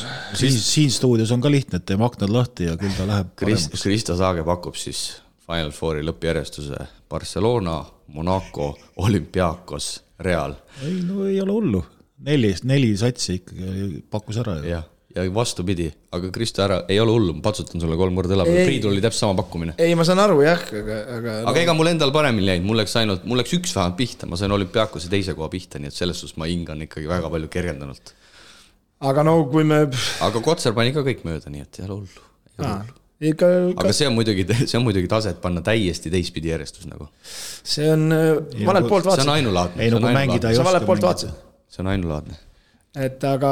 oota, kes kelle järgi pani, sina panid Priidu järgi või Priit pani sinu järgi? ei no kahjuks Priit pani minu järgi, et eh, ma ju, aga ta ei saanud ka minu järgi panna, me lihtsalt mõtlesime nii ühtemoodi ja nii valesti mõtleme, et see on nagu ebareaalne, et. Eh. aga võtame selle ennustuse kokku, enne kui mängude juurde läheme. kokku siis oli meil eh, Facebookis sada viiskümmend kaks pakkumist, Instagramis kolmkümmend viis ehk siis kokku sada kaheksakümmend seitse ennustust. täpseid vastuseid tuli ainult üks ja see no. näitab ka, ma arvan, kui üllatuslik see Final Four oli. ja, ja mitte siis ainult nii-öelda järjestus, vaid ka MVP pani siis täkkesse Mihkel Mereküla. Real esimene, olümpiaakos teine, Monaco kolmas, Barca neljas ja MVP Valter Tavares. ja otsused sellised, et Mihkel Mereküla ehk siis, kes on siis nii-öelda võitja selles ennustuses, saab siis Unibet kardikeskuses nautida kardisõitu kolm korda kaheksa minutit ja saab siis ka Unibeti viiskümmend eurot ennustuskrediiti. Ja, ja teine, ütleme, täpsuskütt oli siis Alo Kann, kes siis pani ka neljase järjestuse täkkesse, aga tema pakkus siis MVP-ks Mario Hesonjat ja Alo, sina saad siis Unibeti spordibaari krediiti viiskümmend eurot, nii et jagasime selle asja, asja niimoodi ära, aga, aga tõesti jah, tulles veel selle ennustuse juurde korra veel tagasi, siis see, et üks täpselt õige vastus oli saja kaheksakümne seitsmest pakkumisest, no see Nii. näitab, et mis üllatusega siit see... moraal, ei tasu meie seda ennustust kuulata, tuleb oma peaga mõelda. me teeme kõigile, anname ju võimaluse, pange risti vastupidi, mida me räägime, noh, selles mõttes, et siis see toimib, aga. no näe, üks pani. jah aga no kui nende mängude juurde tulla, siis tegelikult mul oli päris lähedal ikkagi, ei olnud ka tegelikult päris lähedal. Monaco oli ikka lähedal. sa, sa panid, Kristo, mõtle, sa panid mõlemad poolikud puusse, ehk siis sul oli pärast reedest, sul oli kõik, sul ei olnud mingit variante. ei, ma saan aru, jaa. Lõp, lõpuks kukkus sul niimoodi sa... välja, et sa panid nagu teistpidi järjestuse ka. jaa, kui sa seda, neid mänge nüüd, kui me nendeni jõuame, siis. mul läks ka nii hullult. jaa, sul läks täpselt sama hullult siis tegelikult no Monaco oleks pidanud selle ju ära tegema olümpiaakos, aga noh, see Partsa võib üldse, see Jassikevitš, ma muudan nüüd satsina, see Jaska võib ennast rahulikult põlema panna ja kuradi oh jah, oh jah. see epopöa vist saab läbi, ma arvan. jah, et see vend võib rahulikult ennast kuradi põlema panna seal või hüpata sinna jõkke, aga, aga, ma, aga. ma ennustan tulevikku. No ta natsajaga mängib golfi, ootab, ootab äh, selle Tel Avivi paari käkki ja siis äh, saab Tel Avivi treeneriks. Aga see juhtub alles sügisel. aga ma, aga ma jah, aga ma mõtlen seda, et, et, et kui me nüüd räägime, et ta läheb Tel Avivi, siis päris raske on näha, et kas ta siis muudab oma stiili või Makaabis ei mängita ju siukest kuradi pornograafiat, noh. nii aeglast kossu või saab või kuidagi? ma ei tea jah, siin on, see oli nagu nii karm nädalavahetus nagu, samas siin on jah küsimärke samas tekkis nagu nii äge nädalavahetus tegelikult, need mängud olid ju kihvtid ja ikka jälle seesama plaat, et miks see kõik nii kiiresti läbi peab saama, aga proovime siis kuskilt minema hakata ja ja hakkame siis ikkagi eilsetest mängudest pihta ja vajadusel siis hüppame sinna reedeste poolfinaalide peale ka, no eilne pronksi kohtumine, noh, see on jälle sellisest ooperist, et miks seda vaja mängida, aga okei okay,, Final Fouris sa pead seda mängima, see on, see selleks on ju, aga ilmselgelt Barca tuli seda ära jalutama ja lõpuks siis äh, Monaco võidab selle, selle kindlalt, kui juba poolajal siis äh, Prantsusmaa klubi juhib, kui ma ei eksi, kuueteistkümne punktiga. Ja, ja lõpuks seal, seal sisuliselt mänguks ei läinud ja Monaco võitis seitsekümmend kaheksa, kuuskümmend kuus no selle ennustuse me panime täppi, et Hispaania sats see kolmas koht ei huvita, et nad hakkavad kohe mõtlema oma, oma nende, oma liiga peale, et nimi sai küll vale, aga idee oli õige. ja, ja no jube tubli. see oli, ma hakkasin praegu mõtlema, et, et enam, enam paremini ei saa nagu laveerida, et poliitikast ära. aga, aga sellest pronksi mängust veel rääkides, siis eh, noh, seal ilmselgelt Monaco poolelt juba poolfinaalis eh, käis, käis ikkagi midagi Obradovitši ja, ja Jamesi vahelt läbi, sest James viibis siis eh, pronksi mängus väljakul vaid kuus minutit ja kui reporterid pärast mängu talt küsisid, siis James ütles, et seda peab nüüd küll treenerit küsima, miks ta nii vähe mängis ja ja olgu öeldud, et pärast poolfinaali võttis siis James sõna, et oleks pidanud kolmandal veerandajal rohkem mäng läbi tema käima, tuletame siis meelde, olümpiaakos võitis kolmanda veerandaja Monaco vastu kakskümmend seitse, kaks. ja Obradovitš seal midagi meedias sähvatas veel vastu ka, nii et noh, Jamesi jätkamine Monacos äh, nii ja naa. no küsiti ka selle kohta, ta ütles, et ma olen Monaco mees, aga noh, teate isegi, kuidas need asjad on. nojah, sealt äh, öisest, öisest äh, Kaunasest tulid meile pildid ka, kuidas ta rahulikult veini tegi, tal oli see savi, vaata, et seda me ei julge väita. Ei no ma ei tea, selles mõttes, et nagu härra Lahmi, laud oli küll kaetud, aga keegi ei tõestanud seda. Ei, no ma saan- klaasi käes ei olnud, klaasis uues ei olnud. pool kaks tegi sõpradele veini välja, et laud oli klaase täis, ainult tema ees ei olnud, aga no vaata, fännide aga- aga..., fännidega tuleb suhelda. ei, seda küll jah, aga no ikkagi niimoodi kokku kukkuda, nagu kukkus Monaco kokku seal olümpiaakose vastu, siis see oli nagu päris suur üllatus, kakskümmend seitse, kaks, ma arv-, ma nüüd võin jälle lahmida, aga see peab küll mingi Final Fouri rekord olema, kaks punkti. pane ikka pakkumine üles muidugi. ma arvan küll ja Monaco visked siis sellel kolmandal veerandajal neljateistkümnest üks ja need ainsad kaks punkti, mis saadakse, ma arvan, et te mäletate väga hästi, selline asi jääb meelde, Okobo siis kiiresti ülevalt alla. ehk siis viis-viis rünnakul, ümmargune null ja, ja noh, see, mis, mis tempo, mis intensiivsuse ja mis nagu kaitse agressiivsusega tuleb olümpiaakos peale siis teiseks poolajaks ja, ja noh, mida ma oskasin sealt järeldada või nagu mõelda, siis, siis minu hinnangul see mäng näitaski, et kui mingid meeskonnad, et kuidas mingid meeskonnad suudavad mõõnasid ehk kehvi perioode nagu hallata, et tegelikult olümpiaakosel oli ju esimesel poolel väga raske. Nad viskasid korvi alt mööda, nad viskasid vabaviskeid mööda ja Monacol nagu jooksis, aga Monaco sai sellest pluss kaksteist.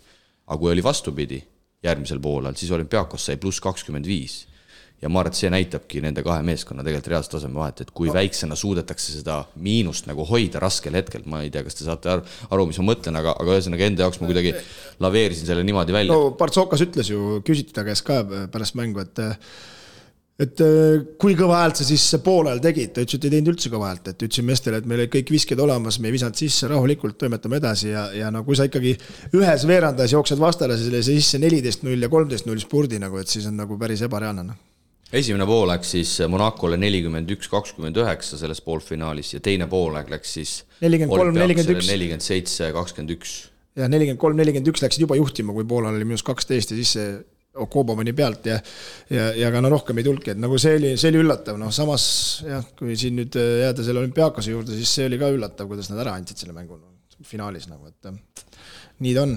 ja see oli siis äh, Monaco meeskond, kellel on Mike James, Eli Okobo ja Jordan Lloyd ja kakskümmend seitse, kaks ja nagu öeldud, siis Mike James siis pärast mängu andis meedias kohe kiirelt mõista, et äh, pall oleks kolmandal veerandajal pidanud rohkem äh, Ainult tema käes olema. temalt läbi käima, et, et paha-paha.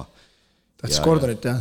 ja pronksimängus siis saab väljakule vaid kuueks minutiks, aga noh, Monacole kui siin satside järjestuses minema hakata, no Monacole ma arvan, et see ikkagi noh, okei okay,, Euroliigas kedagi ei huvita see pronks, aga ikkagi no teisel täitsa... aastal oled Final Fouris ja, ja võtab pronksi, no igal juhul suur asi. tubli tulemus, väga tubli see on, tulemus. see, see on täpselt sama nagu Viimsi peab praegu selle äh, pronksi ära võtma, muidu on ikka täitsa pahandus selles mõttes, et kõik on ju tehtud, aga, aga Monaco sügavust ikkagi näitab see ka, et Strasel tuli ja lammutas laiali selle Barcelona ja, ja. Barcelona vendadel nagu mõlemad meeskonnad seal jagasid no, isuga, isuga mänguaega ja, ja kui siit nüüd sujuvalt Barcelona peale üle minna, nojah, ma ei tea no tundub, et ikkagi Jassikevitsus paneb endale ilmselt äh, niivõrd suured pinged peale ja see kuidagi nagu kandub meeskonnale üle.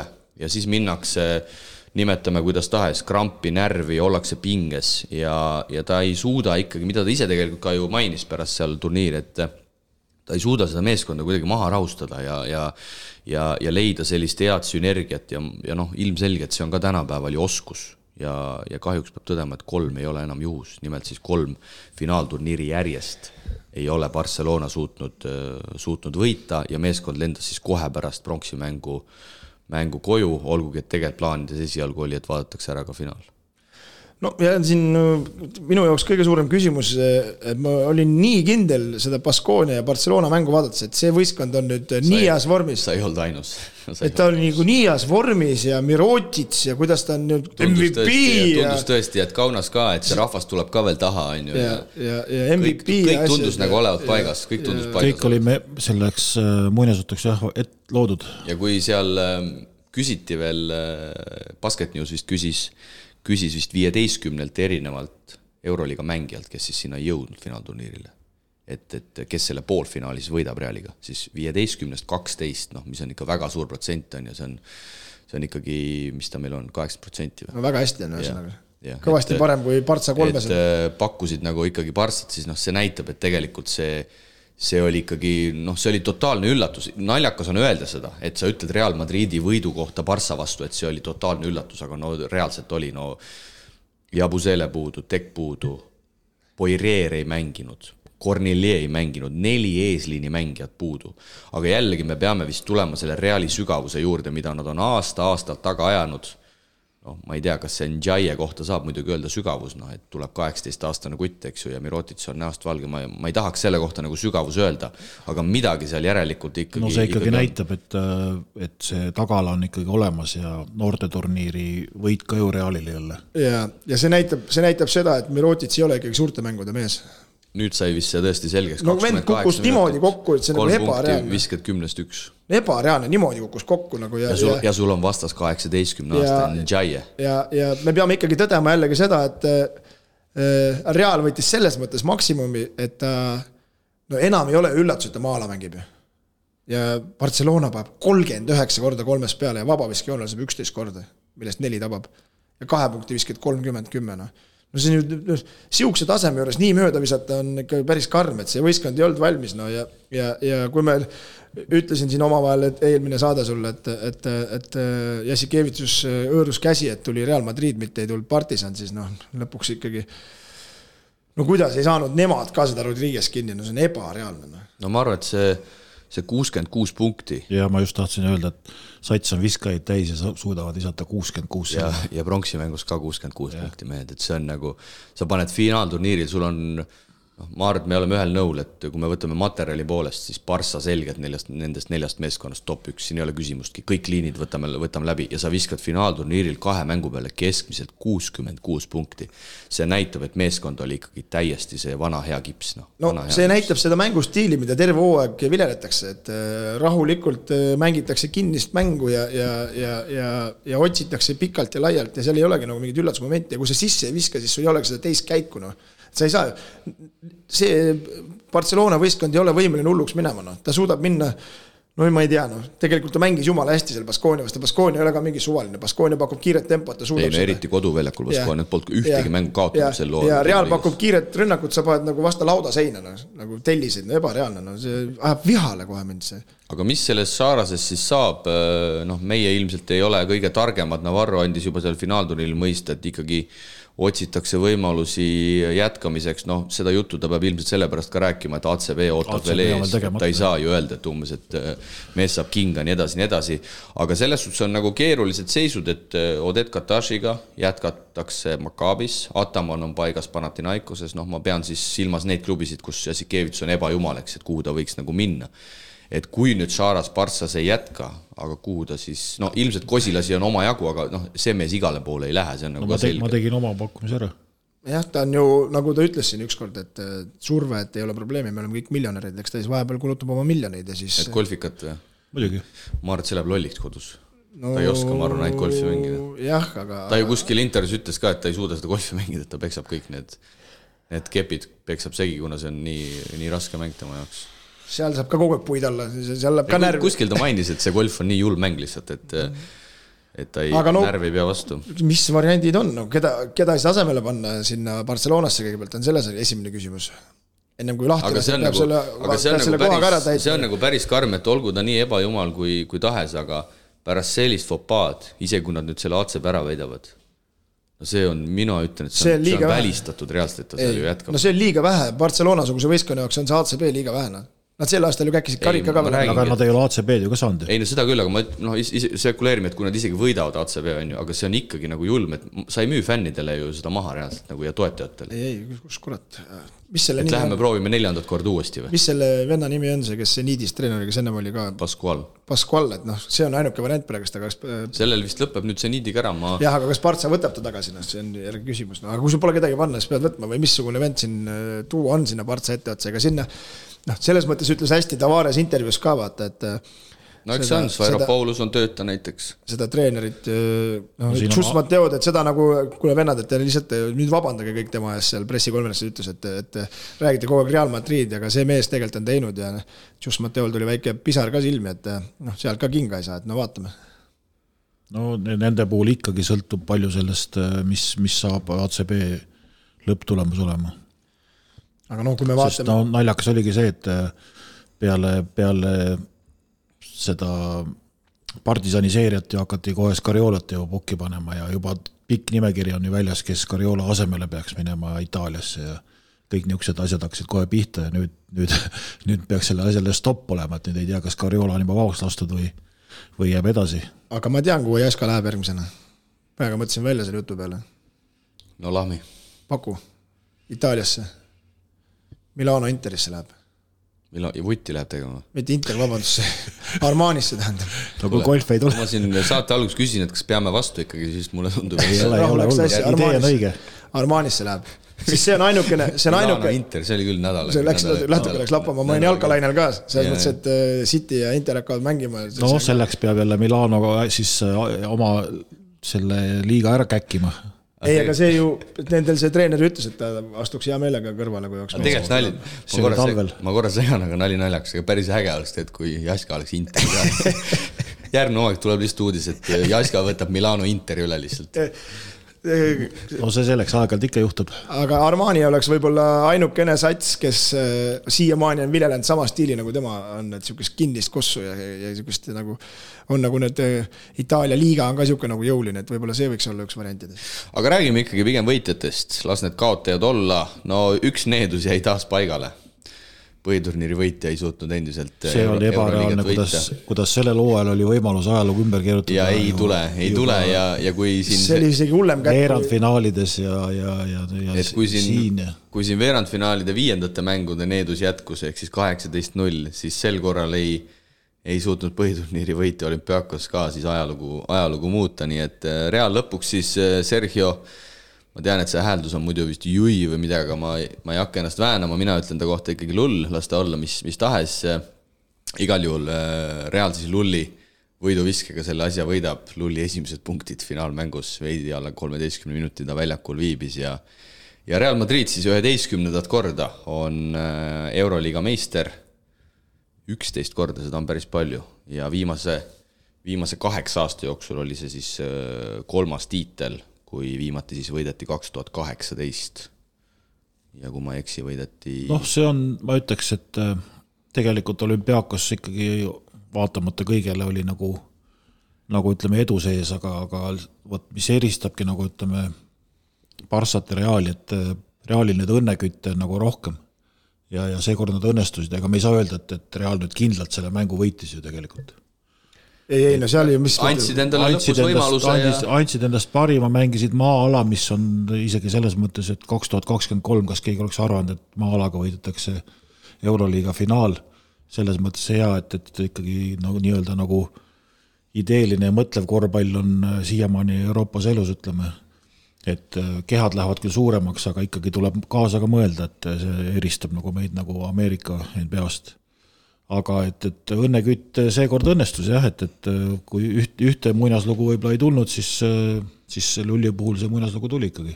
no kaks kolmteist lõpuni vaatasin, vaatan pärast järgi ka ja seitsekümmend kaheksa, seitsekümmend kaks läheb ette Kanaani kahesest äh, olümpiaakos ja siis lihtsalt äh, Rodriguez paneb kahese, kolmese ja Lull paneb siis korstnasse ja ongi kõik, et aga Slovkas sai täiesti vabalt ja no treener ütles ka, treener ütles ka vaata, et, et ise sisse ei viska, et, siis on et me saime võita. täiesti vabad visked, me ei visanud sisse ja ja, ja ega rohkem ei olegi siin selles mõttes nagu juttu, et kui sisse ei viska, aga nii sel hetkel, kui jõudsid punkti peale ja Reali käes oli pall ja hakkasin mõtlema selle, et ajalugu ei, ei ole seda soosinud, siis ma mõtlesin, et nüüd raudselt keegi paneb sisse ja no ei olnud ka kerge vise tegelikult üle fooli, vaata vend tõmbas käe tagasi, ruttu tegi selle viske ära ja noh, kukubki no täitsa uskumatu ja ja kellegi jaoks ei olnud üllatus, et see Real seda maa-ala mängib, eks, ja tegelikult mängisid seda niisugust nagu nii amatöörlikult minu arust, sest viskekohti tuli noh, samamoodi Partsa ju kolmkümmend üheksa kolmesse visata, no aga noh, kui sa sisse ei viska, no nii palju nad suutsid ikkagi segada ja ja kõrgelt mängisid ja noh, me ennem Priiduga rääkisime ka siin, et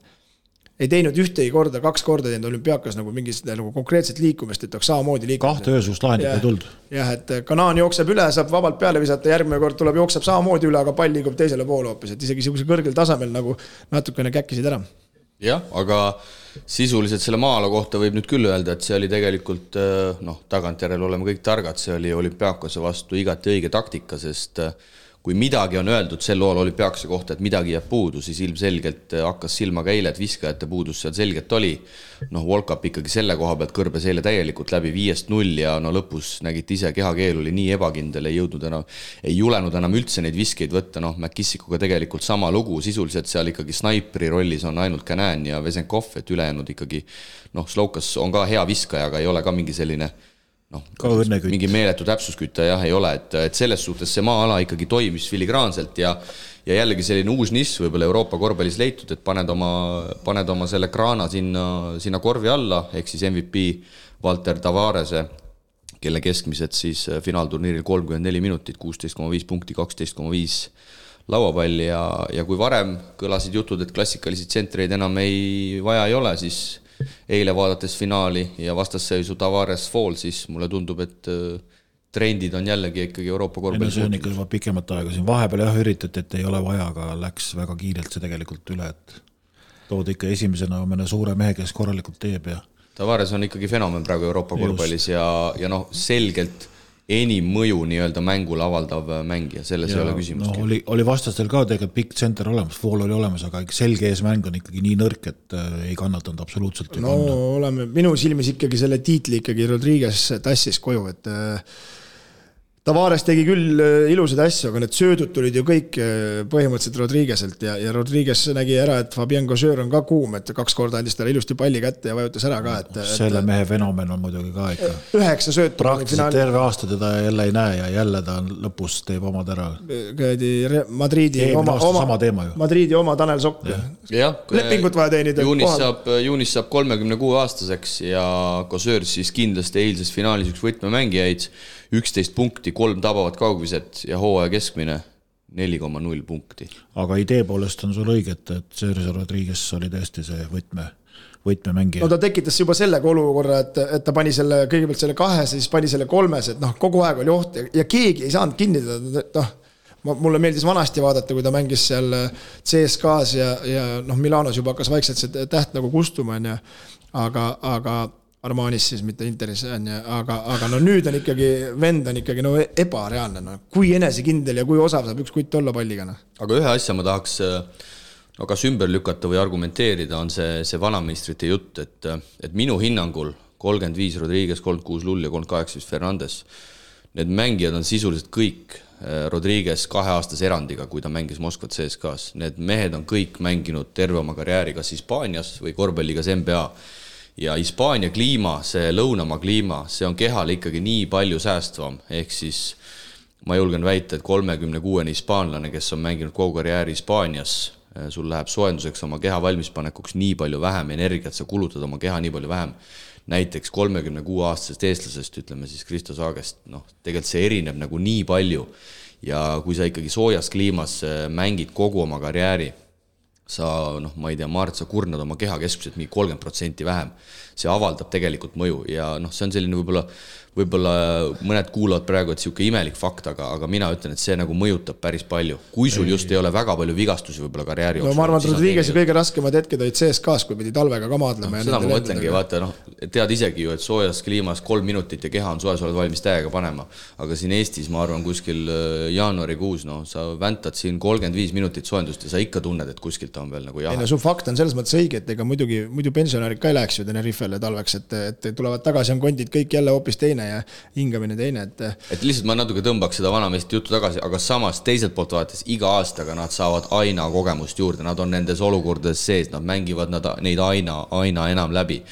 ja noh, see on, on ju selgelt näha selliseid lõpumomente, see, see veteranide noh, nüüd ma lähen ise sama liini peale jälle muidugi, see, see kolmik nagu naudib lihtsalt, noh, see on, seda on näha no, kuidagi, et nad no, naudivad. siin edulugusid oli, need olid kõik tubli ja kõik õige ja ma arvan, nad, nad jäävad veel sinna edasi, et, et, et. no võib-olla Fernandesel võiks, võiks ära lõpetada, aga ta vist tahab kossu teha, talle vist meeldib kossu teha, eks, et tema võib-olla. no lull ei ole ka eriti hea, aga ma ütlen, see Rodriguez, no see peab raudselt edasi, no see on ikkagi, see on ikka hea, noh. aga tegelikult, kes avanes nendes kahes mängus, oli minu jaoks üllatus, oli ikkagi Nigel William Koss kes tegi ja, väga, kes tubli. tegi väga korralikke lõikusid. ja kogu hooaja teine pool oli tal tubli tegelikult, mitte ainult isegi finaalturniir. Anthony Randolph tuli sisse, pikk vigastuspaus olnud, tuli, vajutas selle kolmese, okei okay., õnnekütt õnnekütiks, aga, aga ta viskas selle sisse, see oli ka väga, väga valus hetk, ütleme, andis Tavaresele puhkust.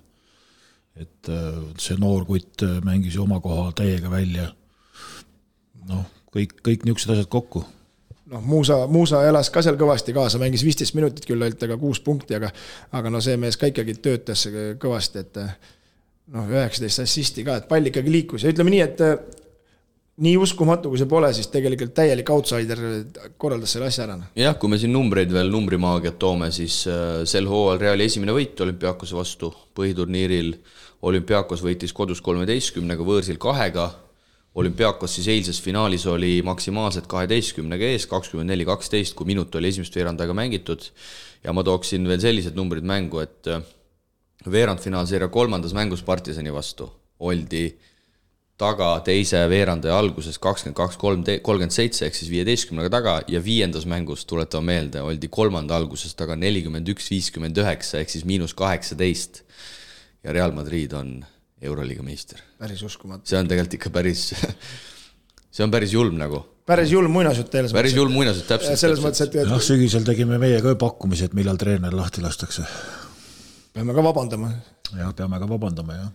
aga, aga.... ja seal Tavares ju võttis pressikonverentsil ka Matteo kaitseks sõna ja Matteo seal lausa lausa pildus pisarat, et, et noh, jällegi see Final Fouri võlu tuli selles mõttes välja, et me ei saa kunagi teada, mis oleks seeriatega juhtunud, aga, aga ikkagi selline tuhkatriinu lugu, noh, jällegi naljakas on öelda Reali kohta tuhkatriinu lugu, eks ju, suur klubi. aga see, mis seisus nad ikkagi olid enne seda finaalturniiri, ma pean silmas endiselt neid kui laiali. ja kui laiali tegelikult, no kui sa ikkagi pead algkoosseisus tooma kaheksateistaastase nii-öelda oma järelkasvu satsi nii-öelda poisi pead tooma väljakule, noh siis see näitab tegelikult, et Kas... Real on laiali aga sihuke küsimus veel, et äh, kui paned Volkopi ja Mirotitsi ühte samma satsi, siis need ei võida kunagi mitte midagi, et põlevad kõik suures, suurtes mängudes läbi, et Volkop ei saanud ühtegi punkti. jah, aga ta oli jälle kaitses no, tubli. ja kuus söötu ka muidugi, et ärme päris. ja nagu... söödud ei no ma ütlen, Kaunas üldse ei saanud, poolikus ka ei saanud ühtegi punkti. ei ka nulli peale aga tal on kõrval nii palju teisi mehi, kellele pihku no see Volkopi kolmanda veerandaja kaitse Monaco mängus, no selle eest oleks võinud mingi eriauhinna, ma arvan, anda, et no, just.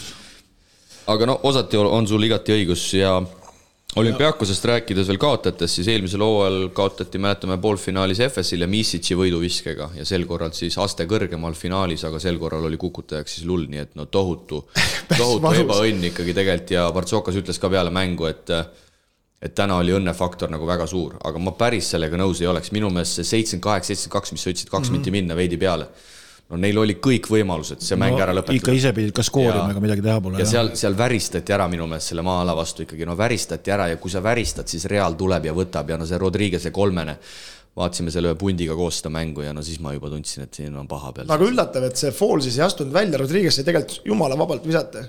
See kate kates, kui mängis sel hetkel, et no ilmselgelt äh, aeg hakkab ju armutult äh, tiksub, et ta peab selle viske võtma ja no tegelikult enda kohta päris vabalt sai visata. noh. ja see kõik kaheksa tuhande Kreeka fänni ees, olümpiaakse fänni ees. aga see oli ka minu jaoks üllatav, et, et kui poolikuid äh, vaatasite telekast, et äh, saal oli jumala tühi ju. no aga see on see Final Fouri viga. Ma just rääkisin eelmine saade ka no sellest. meil tuleb üks äh, kiri ka siia rubriigi lõppu ah,, kus okay. üks, üks härrasmees oli kohal ja, ja natukene meile toredalt äh, blogi näol seda asja nii-öelda vahendab, et, et kuidas siis kohapeal olles oli, aga aga kas äh, Sergio Lull siis eilne kangelane mehed on, on siis kuri geenius või, sõna otseses mõttes kuri geenius? finaal veidi alla kolmeteist minuti väljakul viskab oma ainsad punktid võiduviske näol ja tuletame nüüd seda partisani teise mängu lõppu meelde. kas, kaks, kaks, kaks nullilt äh, siis jah, kas siis kas tegu on osava stsenaristiga, kes pani selle stsenaariumi hooaja lõpuni paika sealt alates partisani mängust või? no ma Tuleb nii meelde, välja. tuletan meelde, tegemist on mehega, kes ei taha kaotada järelikult. tegi Panteri vastu võika vea, jalutas lihtsalt lahinguväljalt minema ja eile pani siis äh, finaalis võiduviske. Et tema tegi enda poolt kõik, teenis raha välja. kolmandas mängus Partisani vastu miinus viisteist ühel hetkel, viiendas mängus miinus kaheksateist ühel hetkel, no see skript oli vist ikkagi kuskil kellegi poolt valmis kirjutatud. ei tea jah, huvitav, kas need Reali mehed võtsid selle linti ka kõik, et tuleb mingi sari jälle või? ma arvan küll. et, et aga, aga no tuleb välja nii, et, et kas see siis nagu äratas üles või, või tekitas seda. No nii on ka nagu raske öelda, et, et nüüd järsku hakkasid Reali mehed aru saama, et me peame nüüd kossu tegema hakkama, onju. aga mulle tundus, et võib-olla Gius Matteole mängis selle ka nagu see kätte, et, et ta pidi hakkama rohkem äh, nagu mingitele vendadele lootma. Ta enam nii laia rotatsiooniga mängida ei saanud, need no tal rotatsioon kukkus, tema õnneks kukkus tegelikult laiali. ja mõtlengi, Tekk, Jabusele, neid ta Ja nagunii oleks kakskümmend, kakskümmend keda oleks pidanud panema põhimõtteliselt. et lihtsam oli seda Njaiet või kuidas ta nimi oli seal. enam-vähem, ja enam-vähem, ei se- ole. seda, seda väljakul hoida, et mine Parem- tee, ära lase visata. parem kui Inter tuli seal. jah, et las, ära lase visata, lase, lase tal, ole aga tal peal lihtsalt ja tegi oma kümme minutit ära ja pärast oli pull. kas see kutt oleks pidanud mängima muidu seal noorte sellel turniiril, eks? Vot seda ma ei tea, ma ei usu, ma arvan, et ta on ikkagi juba väljas sealt. aga või, ei, võib-olla, tuli võib-olla pärast, et ma näit- näitas poistele, et meil on, mul on kaks tükki neid, ja, ja et, et päris huvitav. aga, aga Real võitis siis ka noorteturniiri, nagu Kristo siin juba mainis. kas neljandat korda äkki või midagi sellist, igal juhul äh, kuldne duubel siis, siis selle koha pealt, aga aga tulles korra veel selle maa-ala juurde tagasi, siis äh, no paberi peal tundub kõik jube lihtne, aga tegelikult ikkagi no täiesti geniaalne selles suhtes, et sul on see Grana Tavares seal korvi all, on ju kes saab seal seista oma, oma kombitsatega ja siis sul on tegelikult tagaliinis, ütleme, Rodriguez ja Lull, kes ilmselgelt üks-üks kaitses ei ole enam mingid virtuoosid, no Rodriguez pole kunagi olnud, aga nad on ülimalt targad ja nad oskavad seda maa-ala mängida.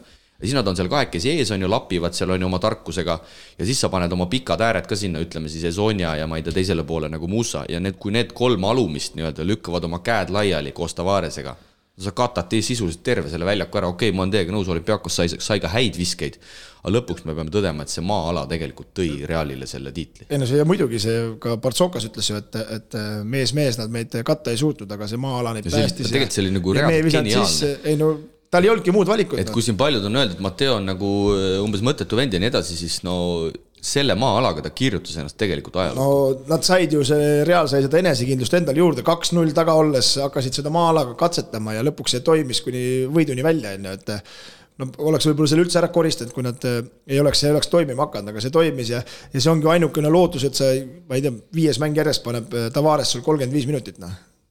Mees mehega no see andis kaitses vaata sellise käigu, et et kõik need vanaveteranid või vanad veteranid ei, ei pidanud kedagi taga ajama, vaid nad pigem nagu sa ütlesid, et seisad targalt ära yeah.. no ei no seal tegelikult Campbell defense. oligi, aga no kui sa seda maa-ala vaatasid, siis see ei olnud päris klassikaline, ka minu arust see oli nagu kaks-üks-kaks nagu pigem, et see Tavares oli seal vaba, no kolme sekundi ala oli tema oma onju.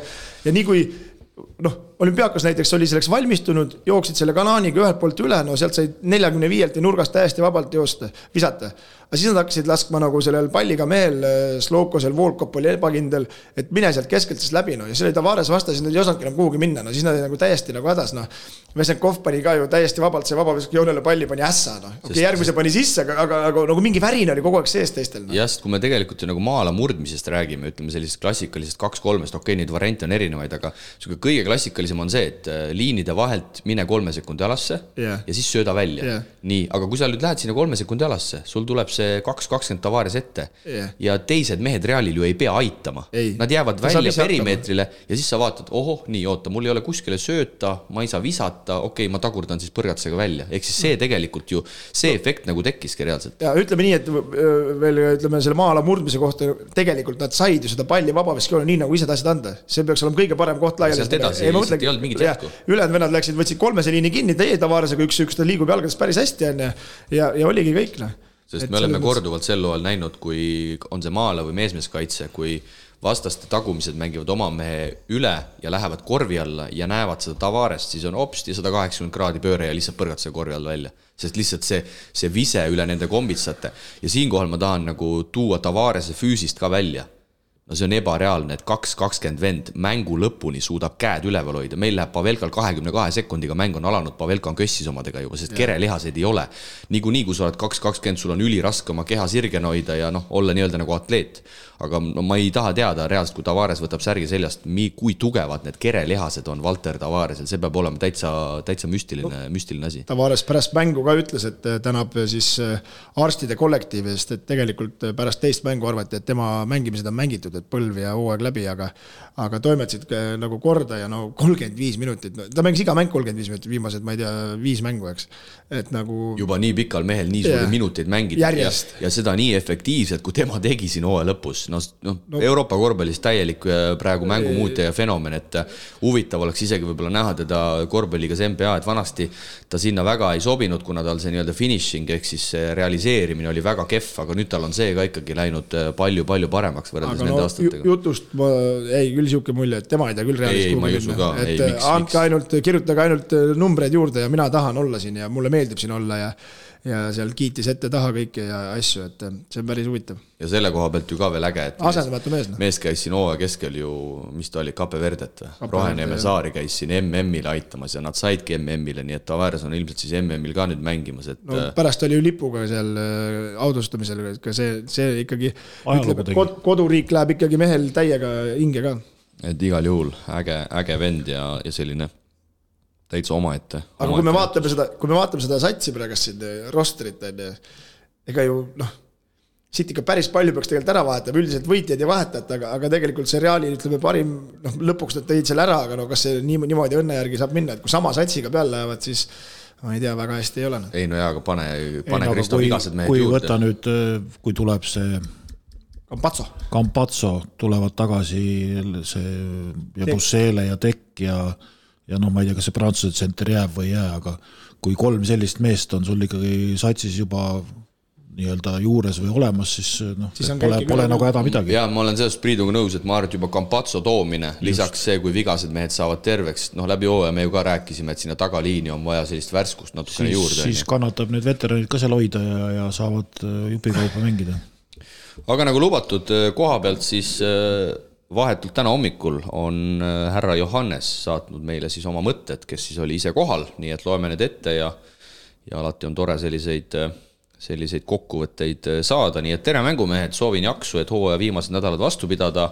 ei oota, et peaksite saates täismahus kirja ette lugema, aga Johannes, me ikkagi seda teeme. tahtsin teile kirjutada vahetust, vahetutest emotsioonidest Kaunase Final Fourist, mänge ja analüüsi, selle jätan teile peale imelise ilma sai Kaunas korraldusega hästi hakkama, küll aga võib öelda, et Final Fouri said täiesti valed satsid fännluse osas, oleks oodanud lisaks olümpiaakosele, Maccabi ja Partisani oleks möllu olnud kõvasti. kahjuks Reali, Barca, Monaco fännid ei reisi, seega kohapealne melu jäi lahjaks. õigemini selle päästsid tuhanded olümpiaakose fännid, kuid saalis puudus igasugune vastasseisu intriig. Olles aastaid käinud erinevatel Final Fouridel, siis pean tõdema, et saali meeleolu osas üks lahjemaid. Õnneks taaskord finaali päästsid olümpiaakse fännid, kes kogu nädalavahetuse olid pidutsenud, kuid kelle leek kustus lulli viskega täielikult. kokkuvõttes kahtlen Priiduga sarnaselt Final Fouride mõttekuses, sportlikult on hea, et tulemust raske ennustada, kuid fännluse osas see ikkagi ei toimi üldse. isegi Euroliiga finaalis jääb saal osaliselt tühjaks. Nukker, kuidas teile telepildis paistis? eestlasi leidus seekord oodatult palju ma ei arva, kui eksin, kui ütlen, et sadakond, seega võib siiski kinnitada, et tippkorvpall läheb meile väga korda, eriti kui nii lähedalt kätte saab.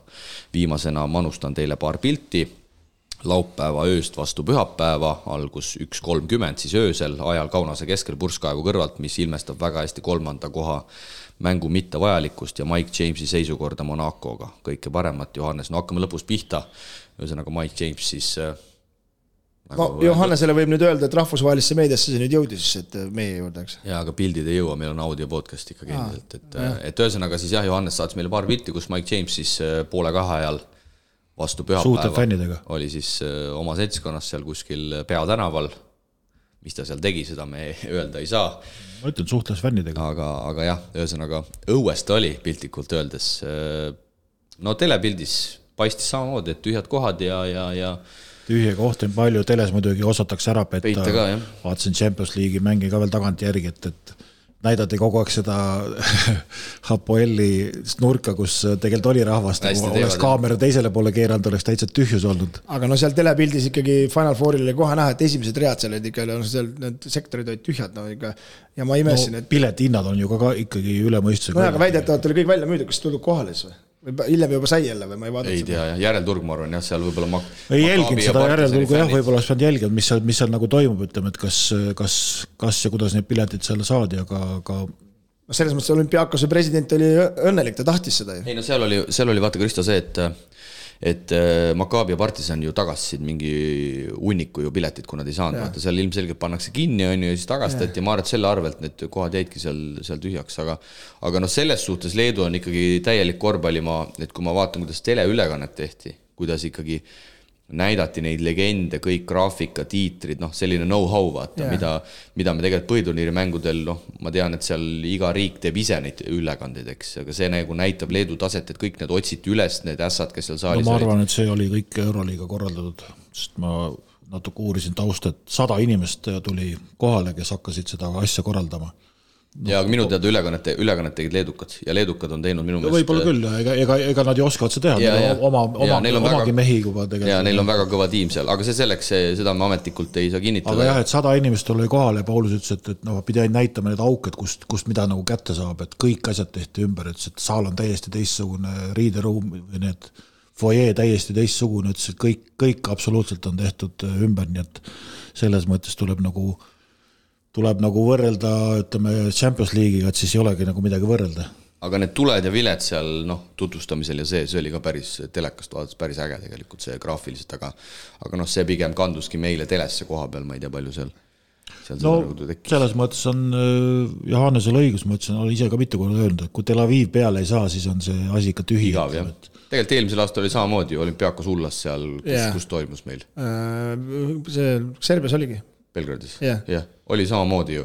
Barca oli, eks, fänne ei tule, Real oli, fänne ei ole, noh, FS ilmselt türklasi tuli ka yeah., aga ma mäletan samamoodi, seal oli see, see pronksi mäng oli äh, Barca ja ei, sorry, äh, finaali pidasin silmas, FS ja FS ja Real, eks, oli yeah. finaal ja seal olid ka minu arust need punased särgid olid kõik nagu suures mm -hmm. ülekaalus, et aga ei, no selles mõttes äh, jah, kreeklased oskavad mölluda, aga jah, kahjuks oleks tahtnud jah, et seal oleks võib-olla Reali asemel need serbid olnud, et siis oleks seal hoopis teine möll olnud tõenäoliselt, aga, aga noh, see. tuleb paremini mängida. tuleb parem mängida, no... aga järgmine aasta on Berliinis, ega seal on samamoodi, et oleneb, kes ju tuleb ja kergem ei ole noh. aga no igal juhul. no ma... siin on see piletite müümise kunst ka vaata, et, et noh, mina arvan, et neid pileteid ei tohiks müüa nagu kahele mängule. okei okay,, see paus kahe mängu vahel läheb suuremaks ja, ja, ja kuidas neid seal nagu nüüd ütleme neid mittejääjaid nii-öelda või jääjaid, kes tahavad teist mängu, on ostnud pileteid, kuidas neid nagu eraldada või kuidas seda teha, ma ei tea, aga et et see nagu noh, näiteks kui seal Malagas oli täpselt samamoodi, et nii nagu kohalik võistkond põrus, nii oli saal tühi siis peab mängu, mängu ikkagi nii palju, kahe mängu vahe ei saa kolm tundi olla, vaid no ta läheb jah teistsuguseks. peab olema üks viis tundi, et aetakse saal tühjaks ja pannakse uuesti täis, noh. aga nagu Johannes ütles, siis äh, saal osaliselt tühi, nukker, aga aga selle Final Fouri mõttekuse osas, noh, me oleme siin arutanud ka, see on puhtalt ikkagi graafiku teema, et, äh, et lihtsalt neid poolfinaalseeriaid, medaliseeriaid, neid ei ole võimalik kuskile mahutada, sest Itaalias, nagu me teame, kohalikus liigas play-off juba käib, Hispaanias tehti nüüd kümnepäevane paus puhtalt sellepärast, et Euroliiga saaks mängitud, nüüd hakatakse siis seal pihta ja Prantsusmaal siis ka ju nüüd alustavad alles play-off'iga, et, et see on, see on see teema, miks, miks see Final Four hetkel elab, noh, siin on, ma arvan, erinevaid variante, et et meeskondade arvu Euroliigas vähendada, noh, pigem vist tundub, et minnakse teist teed, ma ei tea, kuidagi mängude arvuga mängida, teha siis konverentsideks, aga noh, ma usun, et podirogadel asjadel on need laualt kõik juba läbi käinud, et kas ei võiks nii olla nagu minu sõpradel Milano Interis Champions League'is või? et kuni poolikuni mängitakse seeriaid ja finaal on siis ühest mängust, noh ma ei tea, võib-olla midagi see päästaks tõesti, no mingit, mingit nii-öelda sellist vahtuse kindlasti looks ju, ju juurde, aga noh, eks see finaal oleks ikkagi jälle niisugune lototron suures plaanis. aga no. parem ikka, kui et poolikud ka no selles mõttes, et ta ei tule ühest nagu, mängust. ta ei tule sul nii ruttu järgi, et üle päeva ikkagi kõrgel tasemel mängida on ka, ma arvan, omamoodi keeruline selles mõttes, et kui sa mängid poolikud ära ja nädala pärast on siis finaal, et siis oleks nagu hoopis teine terav aga ägedad, ägedad päevad olid reede-pühapäev, aga tõesti jah, ikkagi natukene kahju ka, et see nii kiiresti kõik, kõik nagu läbi saab ja, ja lahtub, et et no et... samas kirjas on üksteist tuhat kuuskümmend kuus pealtvaatajat, et viis tuhat tühja kohta siis noh, oleks võinud hullem olla või neli tuhat, vabandust. mingi viisteist pool mahub vist, eks? viisteist, viisteist tuhat kuussada millegagi, aga jah, huvitav ikkagi vaadates, kui kiirelt. tundus nagu, et, et. ei no oli endalgi mõte, et tahaks minna, aga kõik, kõik said otsa, mõtlesid, et sa ei saagi nagu on ju, nüüd tuleb välja, et oleks võinud rahulikult minna, noh. aga Euroliiga meister on siis selgunud, Real Madrid üheteistkümnendat korda ajaloos näis, kas olümpiaakusil järgmine aasta läheb siis paremini. kui eelmine aasta oldi neljandad, siis nüüd teised ja ehk on siis järgmine aasta nende. no põhiturniiri tõi võita. no tuleb vältida seda põhiturniiri võitmist, aga näe, Parssat ei aidanud. no kuidas sa ikka väldid seda, no sa ei lähe ju kaotama meelega, noh, näed, Saaras proovis. tuleb aasta, minna, tuleb see aasta Saaras proovis kehvemini teha seda tabelit. ja läks veel hullemini. aga no ega ka ütleme, vastaste siis, või see Real Madridi treener ütles, et tegelikult ikkagi nagu me oleme ka rääkinud, et see olümpiaakos on korralik äh, korvpallimasin ja, ja no seda nad olid lihtsalt, see lõpp neil vajus ära, tegelikult nad ikkagi domineerisid seda Euroliigat sel aastal. no nii oli jah aga vaatame Euro... tulevikku ka, et, et kes siis järgmine aasta meil äh, lisandus sinna siis, Gran Canaria või? Gran Canaria tahab oma kohta ära anda, suure tõenäosusega annavad. okei okay. põhjuseid ma täpselt ei tea, aga, aga sellised jutud on siin meediast läbi kumanud, et äh, tahavad loobuda sellest Euroliiga kohast, aga ma ei, ma ei tea, kellele see siis üle läheb. Prometee tuleb peale no vaevalt, ma ei usu, et seda Eurocupi teisele pakutakse, seal võetakse ikkagi siis suunatud pakkumine tehakse mõnele suurele, suurele klubile. oota, aga itaallased jäävad mõlemad alles või? Ja minu teada küll. prantslased jäävad mõlemad alles?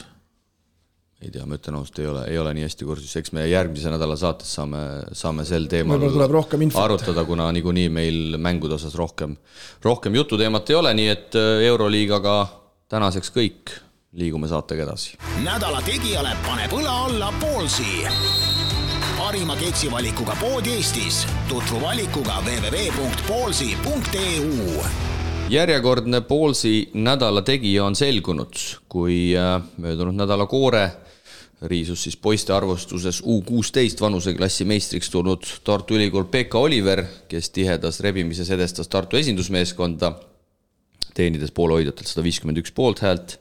Tartu Ülikool Max ja Mooritsa ning nende finaalipääsu poolt hääletas sada nelikümmend üks ehk siis kümme vähem ning tütarlaste U kuusteist võitjate vabandust, U neliteist. ja, ja vabandust, U neliteist, U kuusteist mängiti see nädal välja.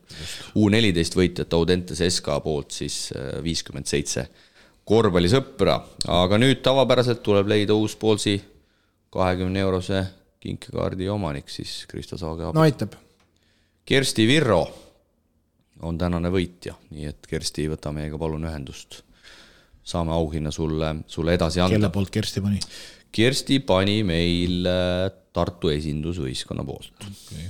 uue nädala nominendid on aga järgnevad ja tavapäraselt, nagu maikuu ette näeb, me jääme siis äh, noorte korvpallilainele ja kõigepealt äh, toome esile siis U kuusteist tütarlaste vanuseklassi võitjaid Audentese spordiklubi, finaalis võit Rapla üle seitsekümmend üks, kuuskümmend kaks, nii et Reet Rausbergi juhendatavad äh, tüdrukud siis tulid sel aastal U kuusteist vanuse Eesti meistriks, nii et palju õnne ja te olete ühtlasi ka nomineeritud, aga Audentes sellega ei piirdu.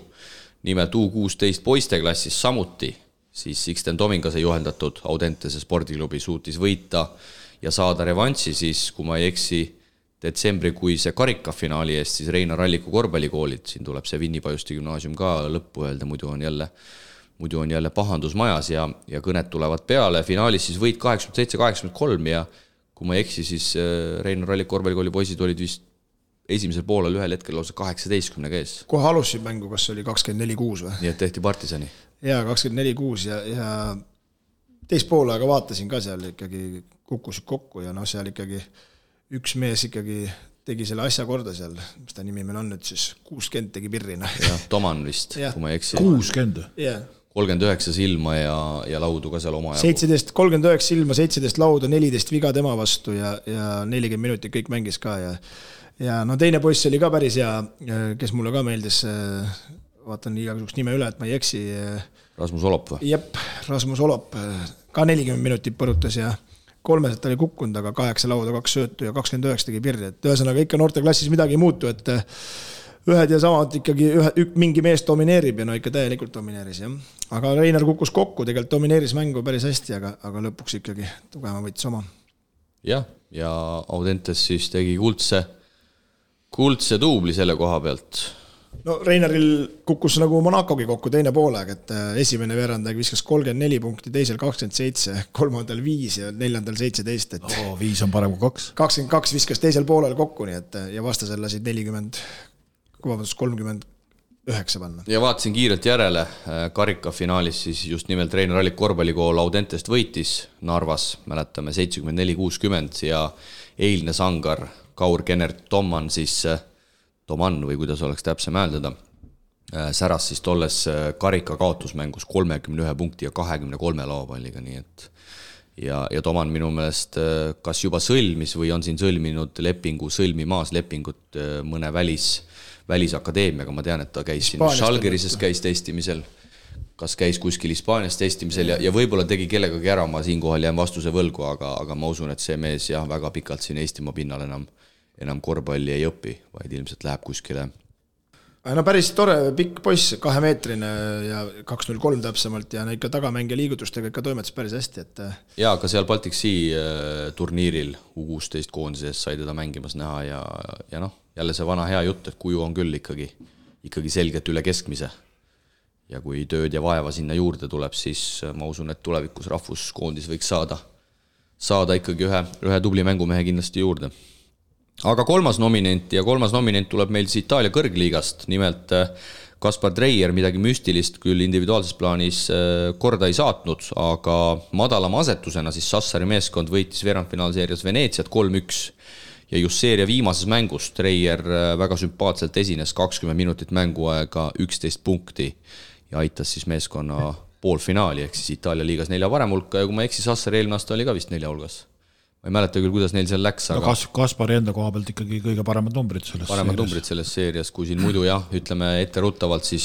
kolm mängu mängiti selles seerias eelmisel nädalal, esmaspäeval võõrsil äh, Veneetsiat võideti, mis oli siis selle seeria, võib öelda, murdehetk, kui see koduväljaku eelis võeti enda kätte, Treier viisteist minutit väljakul viibis, neljapäeval siis juba koduväljakul kuusteist minutit neli punkti ja laupäeval siis neljaga seeria võit kindlustatakse, poolikus tuleb vastu siis Milano olümpia ja Treier siis nagu juba öeldud, kakskümmend minutit ja üksteist punkti, nii et ikkagi väga kõrges mängus sees. Kristo, Treierist võib saada siis sinu see ennustuse täideviija.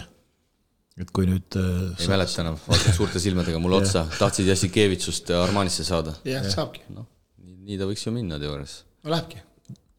no kui sa nüüd ütled, igatahes Audentesed siis meil esindatud, nii U kuusteist tüdrukud kui U kuusteist poisid ja Kaspar Treier siis selle nädala tegija nominentide hulgas, nii et eh, andke aga homme minna ja selgitame siis taas kord nädala tegija. mängumeeste torumured lahendab Infralink. koht, kus poolkõva toruga ei mässata. usalda asjatundjaid kodulehel infralink.ee eestlased välismaal rubriik ning äh, täna kuulame Hispaania esiliigas mängiva Jaan Puideti mõtteid vahetult enne Hispaania esiliiga veerandfinaalseeria algust, tere hommikust, Jaan! tere hommikust! kolmas hooaeg Hispaania esiliigas, sel hooajal Valladoliidi meeskonnaga põhiturniiri viies koht võib vist lugeda korralikuks õnnestumiseks enne play-off algust? Mm, võib ja lugeda, et äh, see hooaeg on nagu isegi siin paar niisugust halba kaotust saanud, et oleks võinud kõrgemal olla no kui me vaatame eelarveid, sa ilmselt oled päris hästi kurvi, kursis, et et nagu öeldud, viies koht, eks ma sinuga siin eetriväliselt olen ka ju vestelnud, pigem eelarve poolest Valladoliidi meeskond peaks vist jääma esiliigas ikkagi sinna teise poolde? kohe kindlasti, et neil on ikka, kus no täpselt numbreid ei tea, aga ma olen nagu, on ka, olen arutanud ka siin teiste nagu noh, klubi personalidega, klubi nagu kes on klubi juures töötavad, et öeldakse, et meil on ikka kaheteistkümnes kuskil eelarve, et teistel on ikka väga palju rohkem raha võrreldes sellega, mis meil. no sa ütlesid, et sa täpseid numbreid ei tea, aga aga mis need suurusjärgud seal umbes võivad esiliigas olla, just ütleme, võrreldes siin võib-olla Eesti klubidega, meil on siin, eks, keskmikkel on siin poole miljoni kanti, et, et võib-olla võrdluseks tuua, et ma arvan, et sa enam-vähem ikkagi tead, et kuhu kanti need esiliiga võib-olla tipusatside eelarved jäävad ütleme nii, et Andorra oma on niisugune täielik ACD nagu võistkonna eelarve. et seal oli kas mingi kolm miljonit või kuskil niimoodi peaks olema eelarve. et seal on ikka väga, seal on väga suured summad. aga teistel on äh, natukene, ma arvan, et vähem on niisugused. Burgasel on ka vist niisugune suurem eelarve, et nemad on, nemad on ka, see on kolme, kolme-nelja miljoni. aga ma eeldan, et teil jääb ikkagi kindlalt alla, alla miljoni jah, meil võib olla miljoni. no mis sel hooajal siis Jaan meeskonnale edu on, edu on toonud, et see põhiturniir sai niivõrd hästi lõpetatud, et äh, veerandfinaalseeriaks tuli lausa koduväljaku eelis? ma arvan, see, et pidev surumine, pluss nagu meie Rootsi tagamängija väga hea hooaeg, siis ta praegu äh, noh, nii-öelda MVP nagu, see hooaeg peaks saama vist MVP selle hooaja et ta on nagu väga-väga hästi on mänginud, ta nüüd äh, noh, iga, igas mängus on meid päris, on meid välja toodud päris rasketest olukordadest, et me oleme siin napilt osa, osasid mänge ka võitnud. on üldse nagu võistkond on, võistkond on hästi komplekteeritud, et on nagu iga koha peale vähemalt kaks mängijat. üks tuleb, üks tuleb ära ja siis teine läheb mängu ja on noh, võistkond nagu tase, aga ei kuku sellega sa mainisid mängujuht äh, Melvin Pantsari, rootslast, keda me siis nägime ka selles viimases koondise MM-valikmängus, äh, kui ma ei eksi, oli see Mälmos. Äh, see mees on kahekümne kolme aastane ja numbrid on tõesti võimsad, viisteist koma üks punkti, kolm koma seitse lauda, kolm koma üheksa söötu, no tõenäoliselt sinu silmade läbi ka, see mees vist järgmisel aastal astub päris korraliku sammu edasi. jah, eks ta astub edasi, noh, et eks ei tea, kuidas meie veel lõpetame play-off'i, et kas ta jääb siia jääda, kus me peaksime üles minema või ta või noh, kindlasti, tal on kindlasti ACB mingi, mingid äh, lepingud on juba laua peal. aga kui palju võistkond üldse on muutunud, sa oled ise kolmandat aastat seal, et kas sel aastal oli siis rohkem muudatusi, et see tulemus on nii palju paremaks läinud või lihtsalt mehed on arenenud? pigem võib-olla sealt isegi mehed olid alles eelmisest aastast. et äh, meil oli pool võistkonda tegelikult tuli tagasi ja kaks mängijat olid ennem juba selle treeneri all mänginud, nemad tulid ka nagu uuesti siis ongi, et meil ei ole nagu väga palju lisasi, noh, nende uute mängijate lisamine sellesse süsteemi läks nii palju kergemaks. no räägi esimesest äh, vastasest Viimast... ka midagi, mis, mis vahekord, mis vahekord tuleb?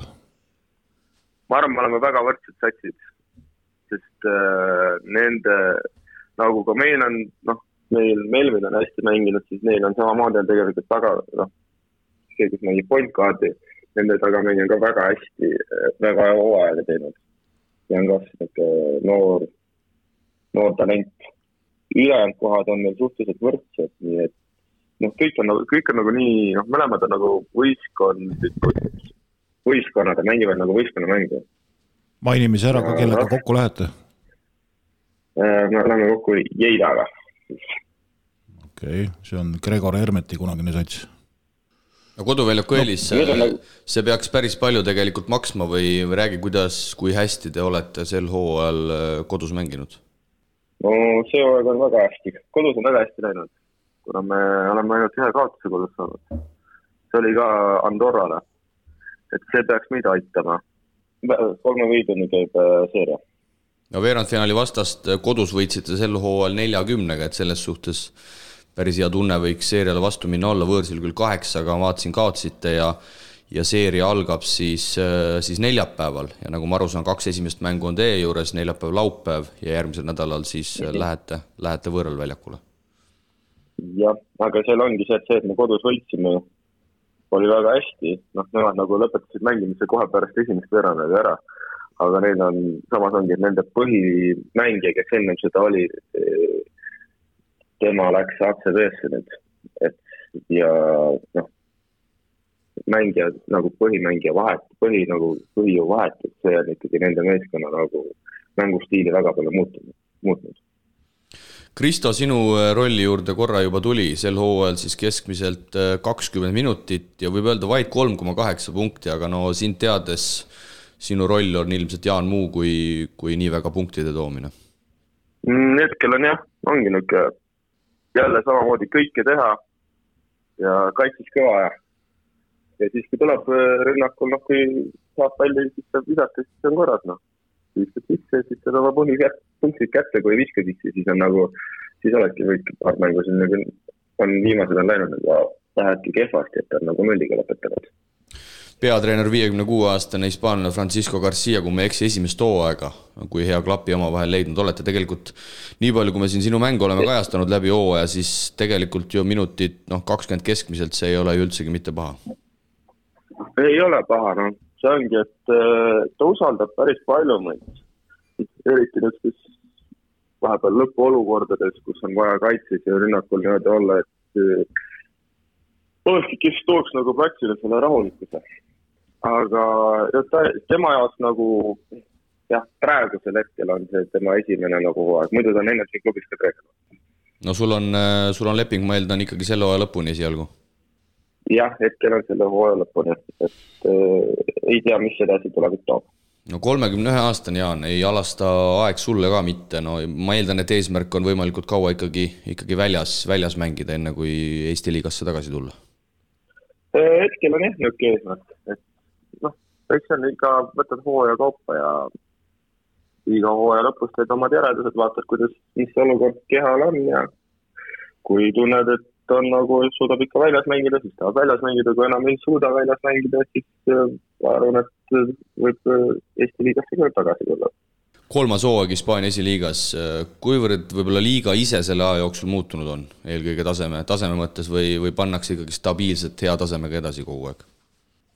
ma ütleks nii, et eelmised kaks aastat oli nagu tase oli väheke nõrgem, aga see aasta on nagu, nagu ka tabel näitab, siis on noh, väga ühtlane on, et Andorra oli natukene eest ära, teised võivad, igaüks võib võita ükskõik keda, ütleks niimoodi, et noh, play-off'is meil oli ju nelja võistkonna surnud ring. vahepeal oli nii, et oli isegi vist eh, hooaja keskel oli vist kuus, kuue võistkonna vahel oli su, su, surnud ring, et ei teadnud, kes seal on nagu üles läheb või kes allapoole nagu läheb. sina kõrvaltvaatajana räägi siis eh, mis, mis, mis perspektiivid Raunol on? Rauno, ma ütleks, et on, ma isegi ei tea, kellega nad praegu lähevad kokku, nad lähevad vist Korunaga. Valent-, Korunjaga või? või Korunja, vabandust. Korunjaga uh. see on karm või? see on, see on, see on paras, paras pähkel, ütleks niimoodi, et seda ikka, seda annab hammustada seal väga tugev. ja nagu sa mulle, nagu sa mulle eravestluses äh, mainisid, kui me seda intervjuud kokku leppisime, et et ütleme, Andorra, kes siis otse ACB-sse läks ja lisaks siis võib-olla ka Valencia ja Coruña, et need on sellised nii-öelda vähe suuremate kehadega ja veidi teisiti komplekteeritud, on mul õigus? jaa, no seal on ikka, seal on ikka suured, suured poisid on, Rauno tulevad vastu väga suured poisid, Rauno on ise suur mees, aga seal ikka on kaks Aafrika poissi on ikka väga-väga suured no aga kui Coruña nüüd äh, Rauno satsist üle käib, siis te lähete omavahel kokku ju äh,? ei, meie lähme siis Valenciaga kokku. Huvitav, Eurobasket näitab äh, Coruñat. Andorra aga... sai otse peale juba ju, Valencia on esimese positsiooniga. aga Flashcore muidugi näitab, et te lähete Valenciaga, et selles suhtes siin ei tea jälle. meie oleme, meie, meie oleme viiendad. no loogiline ja loogiline oleks, et te lähete Valencia Alicante võitjaga, see oleks loogilisem tegelikult nüüd, kui kui reaalselt seda kahvlit, kahvlit vaadata, no igal juhul, kui te siit edasi lähete, siis, siis tuleb ikkagi põhiturniiri esiotsa sats, ehk siis noh, ütleme nii, et see, see asi võita, ära võita saab olema ilmselt, Jaan, päris raske, sest kui ma ei eksi, ainult, ainult nii-öelda sealt üks läbitulev meeskond siis saab veel lisaks Andorrale kõrgliigasse.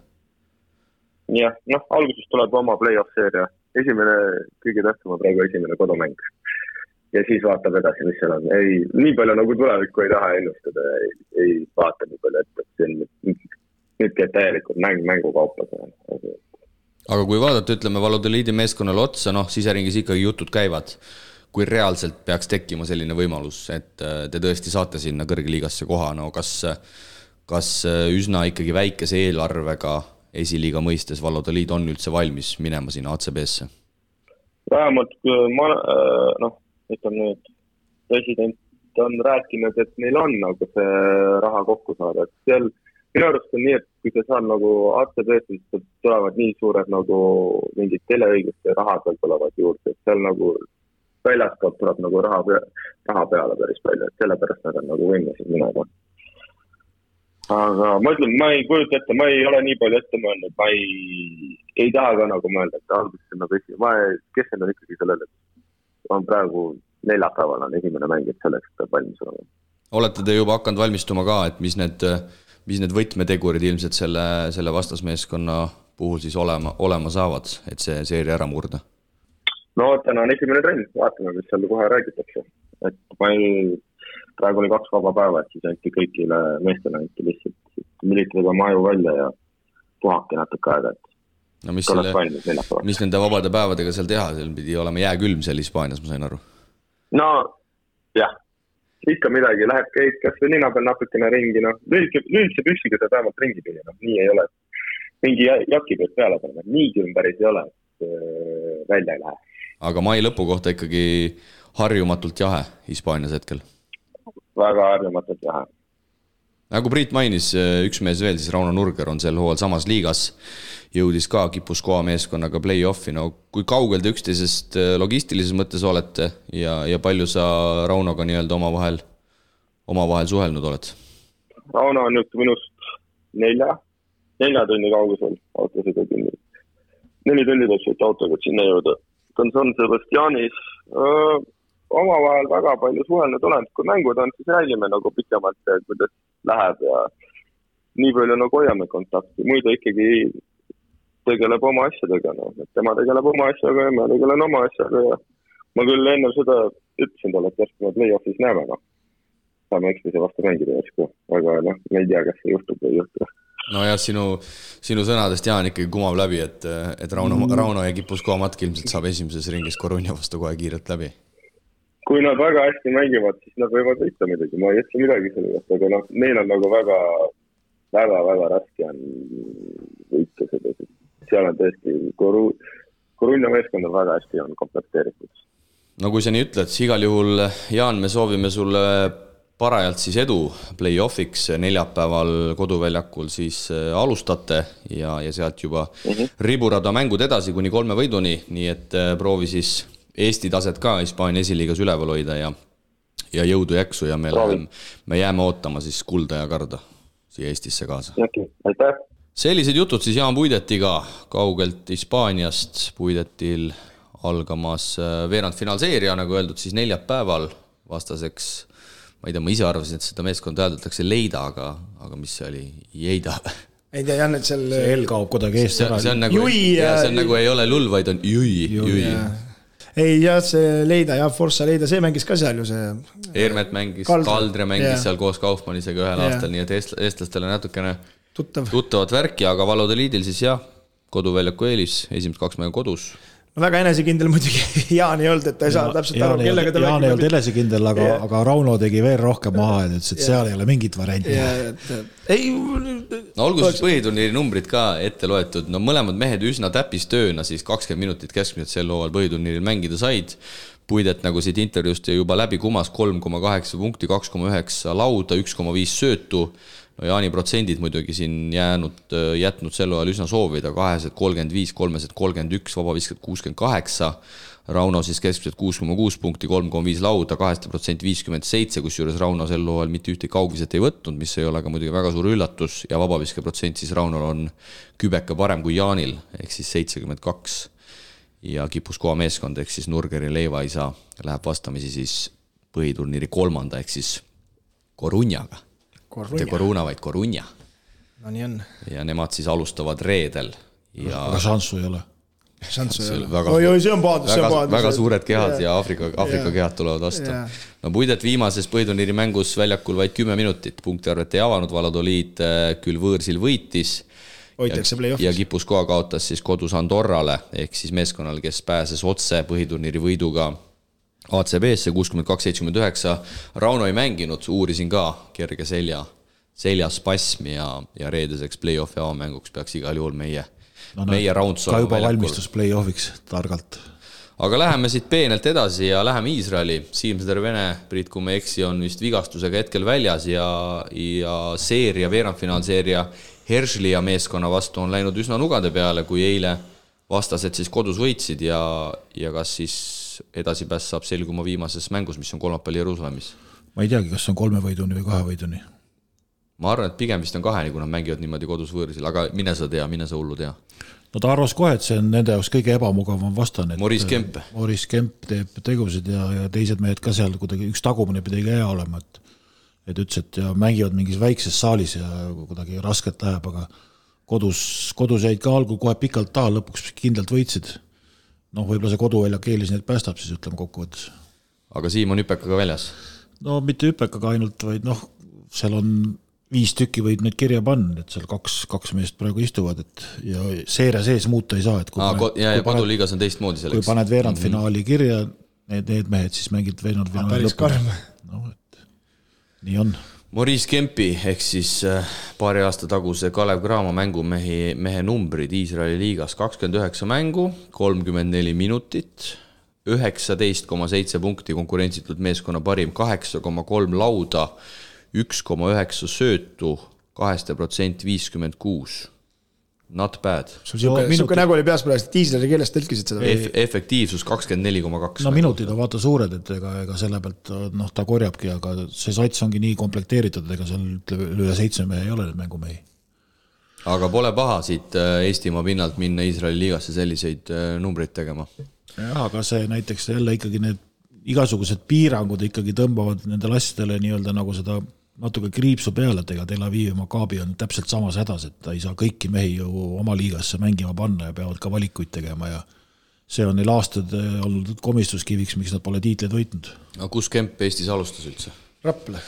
ja mis eh, siia nüüd lisades, mis sa arvad, Kristo, Rap-, endise Rapla mehe siis keskmine punktisaak viie mänguga selle hooaja meistrite liigas? No kui sa juba nii ilusti rääkisid ja siis see on ju kakskümmend üks koma neli punkti. kakskümmend viis koma neli punkti Aa. viie mänguga keskmiselt, seitse koma kuus lauda ja kaheste protsent viie mänguga meistrite liigas jäi kuuekümne nelja peale. et päris heas vormis päris heas vormis tõesti et, et äh, selliseid asju on alati tore nii-öelda järele vaadata, kui siin mingid mehed on Eesti pinnal mänginud ja mäletame, et see Cramo karjäär tegelikult tal lõppes siin minu arust mingi päris paha vigastusega. vigastusega jah. ta ju ta mängis, mängis tegelikult hästi Cramos ka. mängis väga hästi jah, aga ta ei saanud hooaega vist lõpetada, et minu arust ka viimased mängud jäid pidamata. et see oli see Kiini ja Toomase eh, hooaeg, kui oli veel Stelmars, siis nad võitsid selle Eesti-Läti liiga, eks, ja, ja siis Estikat ta vist lõpus ei mänginud Kreeka esiliigas Sten Soku ehk siis professori matk läbi, seeria viiendus mängus võõrsil kaotatakse Tritonile üheksakümmend viis, sada kolm. Sokk kahekümne kuue minutiga viis punkti, seitse söötu ja Soku numbrid siis Kreeka esiliigas lõin ka kokku, keskmiselt kakskümmend kaheksa minutit, seitse koma kuus punkti, keskmiselt seitse söötu mängu kohta, liiga paremuselt teine näitaja. Nii et söödunupp on endiselt hea, aga protsendid üsna madalad, no tegelikult eh, päris nii ei saa öelda, kaheste protsent on madal, nelikümmend, aga ega Sten sinna kolme sekundi alasse väga ei trügi ka, kolmesed tegelikult täitsa okei okay,, kolmkümmend seitse ja vabavisked kaheksakümmend viis. Aga mitu, kuidas see seeria läks, siis on seal mängul sul kirjas ka, siis need üks-üks kaks mängu tuli kaasa ja Aa, üks-üks oli ja, ja siis vastasel oli koduväljaku eelis ja nagu me teame, siis Kreekas siis äh, võõrsil. See maksab kõvasti. väga raske ära Siis murda väljas kaotasid, kodus võitsid, väljas kaotasid, ühesõnaga. jah no,, ehk siis nagu- see vana hea viies mäng. nii nagu ta meile intervjuus ütles, et, et nii on ja, ja paraku tuli välja, et nii ongi. Tal vist äh, teise, noh siis esimeses mängus seal võõral väljakul oli mingit šanssi ka või seal oli napilt. ja neil oli tegelikult olemas see juba Jaa,. seal minut said. enne lõppu olid vist kolme või neljaga ees. ja, jah, selle andsid ära jah, nii et nüüd siis isuga Küürost ja, ja ühel hetkel tagasi. Prantsusmaal siis ka trell lõpetas omad asjad ära, küll viimane mäng tuli kaotusega leppida, kui kaotati kodus Strasbourgile neljaga ja lõpuks Roani meeskond, kel siis eesmärk oli küll play-off'i jõuda, piirdusid üheteistkümnenda kohaga, viisteist võitu, üheksateist kaotust ja trell siis kuue mänguga, mis ta seal mängis, kakskümmend neli minutit, kümme punkti, kolm koma kolm lauda, üks koma kaheksa söötu, kaheste protsent viiskümmend seitse, kolmeste protsent kakskümmend kuus vaid, aga vabavisked kahekümne ühest kakskümmend üks mina ütleks küll, et Trell sai Prantsusmaa kõrgliigas väga korralikult hakkama. arvestades, kust ta tuli ikkagi hoopis teiselt nii-öelda no. teisest liigast, teistsugusest korvpallist. võib öelda, et tublilt sai hakkama jah, selles mõttes, et kuus mängu ja niimoodi hooaja lõpus liituda ei ole ka kerge, vaata, et, et päris, päris tublid numbrid. viimane mäng ma vaatasin, Strasbourgiga kindlalt juhtisid, aga lõpuks keksid ära ikka. Ja viimases mängus siis kahekümne kolme minutiga kaksteist punkti. Ja kui siin võib-olla oli kahtlusi, et kas see Prantsusmaa liiga stiil talle sobib, siis äh, piiludes ka mõnda mängu, siis ma ütleks, et pigem, pigem see üritus talle isegi seal, seal sobis, ainus asi on see, et võite väga ei tulnud, aga aga noh, siin kuskilt siis Prantsusmaa meediast käisid ju läbi ka need võistkondade eelarved ja Roanne ikkagi pigem seal tegelikult eelarve mõttes tabeli tagumise otsa, otsa sats, et võib-olla oligi natukene liiga hästi neil liiga hästi neil läinud. Leedu ja Lietkabelis ehk siis Kristjan Kullamäe koduklubi, no nippa-nappa ikkagi see kolmas otsustav mäng Juventusega kodus võetakse ära, sada üks üheksakümmend üheksa, Kullamäe viisteist punkti, kuus lauda, neli söötu ja juba täna algab siis poolfinaalseeria Kaunase Žalgirise vastu, kui sel nädalal mängud lausa esmaspäeval, kolmapäeval, reedel ja Žalgirisel otse loomulikult on siis koduväljaku eelis ja seda seeriat mängitakse juba kolme võiduni. mis variandid on? kolm-üks, üsna kasinad vist, eks. no pigem on, lahjemad kui eelmine aasta, et, et raske on kui. vaadata Panevežise poolt. no ühes veerandfinaalseerias käis korralik kõmakas ka, kui on põhjust rääkida taas Leedu legendaarsest treenerist Šeskusest, nimelt Jonava siis käis, käis uuest klubist Wolvesist kaks-null üle. Ja kui siin Wolves jahtis mingeid eurosarja asju järgmiseks hooajaks, siis tundub, et tuleb oodata. see on, näitab ikkagi jälle ära, et, et kui hakkad projekti tegema, siis ei ole nii, et esimesel aastal kohe no siis tuleb Šeskus, siis tuleb Šeskus lihtsalt. no ta ise ütleb seda alati, et, et kui tahate ikka tulemust saada, te peate mind treeniks panema no,. Eestis on ka üks Riita, Riitasest see paraku ei õnnestunud, et aga madalamate satsidega tal õnnestub ma. võin öelda, et Eestis on ka üks sarnane mees. jaa, järgmine aasta saab proovida äkki. aga ei, see on ikkagi täiesti üllatav ikka, et see noh, see on ikka julm vend, julm vend selles mõttes, ka mingi geenius vist. ja läheb siis Jonava ja Riitasega kokku poolfinaalis Riitas juba väriseb. aga, aga selles, oh okei okay,, ma ei taha seda Joonavat nagu alahinnata, aga aga pane Veesisele võib-olla selles suhtes hästi, et kui nüüd Žalgirisele ikkagi kaotatakse, nii nagu üsna loogiliselt peaks minema, siis noh, ma arvan, et see Joonava võib pronksiseerias ikkagi parem vastane olla kui see Wolves, noh. aga, no, aga võib tulla Riitas vastu hoopis. võib tulla küll, jah. aga finaalis oleks, ma arvan, Joonova vastu lihtsam kui, kui Riitasega. Joonava vist Žalgirist korra no võitis sel ütleme siis nii, et kolme võiduni seerias ikkagi Riitasel on suuremad šansid. kahe võiduni oleks so-so. kuulsid, so-so.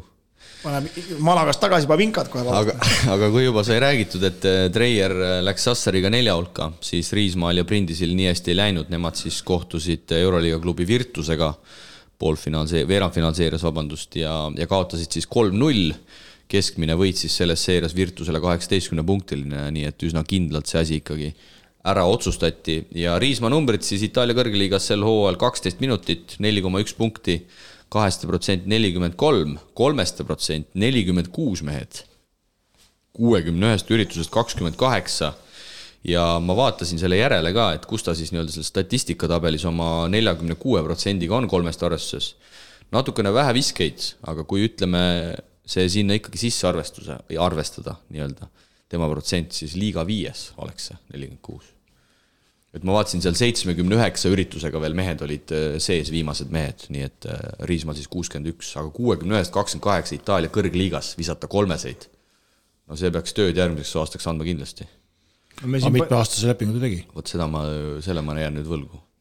et, et võib-olla tal on Brindisiga kaetud, ega ma täpselt ei tea, aga, aga lihtsalt noh, head head kaugviskajad on alati hinnas ja ta mängib kaitses ka päris äh, isuga. Itaalia pass on taskus ja see, Ja see ka ava- veel avab uksi kõvasti. see ka veel, et, et kindlasti see kolmeste protsent tõesti avaldab muljet, et nelikümmend kuus Itaalia kõrgliigas panna kolme.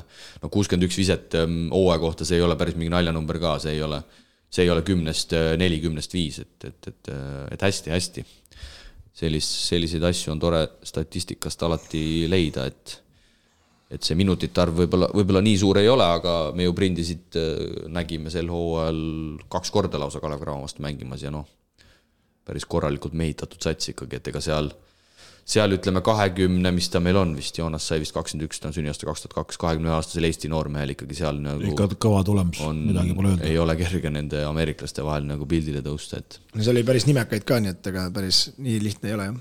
ja soo-, lõpetuseks siis üle lahe Soome, kus siis Helsingi Seagulls võitis, võitis finaalseeria ka Fiba EuroCupil nelja hulka jõudnud Kauhajogi vastu üheksakümmend üks, kuuskümmend kuus ja seeria võit siis Seagullsile neli-kaks. Ja midagi sa siin, Kristo, rääkisid, et Helsingisse tuli tiitel mingi üle mitme. kahekümne viie aasta, kaks tuhat kaheksa, vaatasin järgi just. kaks tuhat kaheksa oli viimati või? Jukka ikka üldse ei jaga seda kossu värki, ütles, et kakskümmend viis aastat tagasi võitis Helsingi võistkond. ja aga teised Helsingi võistkonnad võib-olla ikkagi on võitnud, ma arvan, et seal on rohkem neid Helsingi meeskondi, ma arvan, et ei ole üks Helsingi meeskond ainult, meil on ka Tallinnas paar tükki ikkagi. ei, ei kõik on ikka väljaspool olnud. kaks tuhat kaheksa Torban pojad.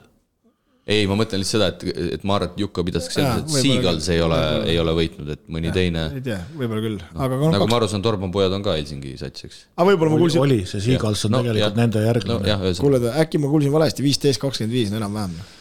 no saad pärast saadet Jukkale üle helistada, aga jah, Kauhajogi. Moi, moi! kuigi tegelikult Seagulls ja Kauhajogi, kui vaadata põhiturniiri, olidki nagu teistest üle, et üks sai vist seal kuus kaotust, teine sai seitse, nii et, nii et eh, eks oli arvata, et kumbki neist ilmselt, ilmselt võidab. No nii, tundub, et meil on siia saate lõppu veel külalisi oodata. keegi tuleb kohale Ke- Meelis Pastak tuleb kohale. keegi tahab, keegi tahab saatesse tulla. tahtsime kõnega võtta, aga Pastakutega ei olnud äh, aega, et tuli ise kohale. nii et hakkame siis otsi kokku tõmbama, no ega meil palju jäänud ei ole, nagu öeldud, maikuus veel üks saade on, on kokku tulla ja siis äh, juunis juba ametlikult lipsud ees tõmbame ka otsad kokku Eestikate medaliseerijad, noh, pronksi võitja kindlasti sel nädalal selgub, võib-olla selgub ka Eesti meister, Euroliigas järgmisel nädalal juba muud Final Fouri järelkajad ja, ja nii edasi ja nii edasi, nii et töö käib nii et on näha ka välja vaadates, et, et suvi hakkab, hakkab saabuma. ja kolm-kolm tuleb aina lähemale. ei, juba kohal. no võistlusi pole olnud veel ju. selles selles on sul õigus, kuskil, kuskil Euroopa otsas kindlasti on. ei no seda kindlasti jah, keegi kuskil kindlasti mängib kolm-kolme. no nii on, head kuulajad, hakkame lõpetama, oleme teie kõrvus tagasi juba veidi vähem kui nädala pärast, järgmisel esmaspäeval selleks korraks, aga täname kuulamast ja olge ikka mõnus.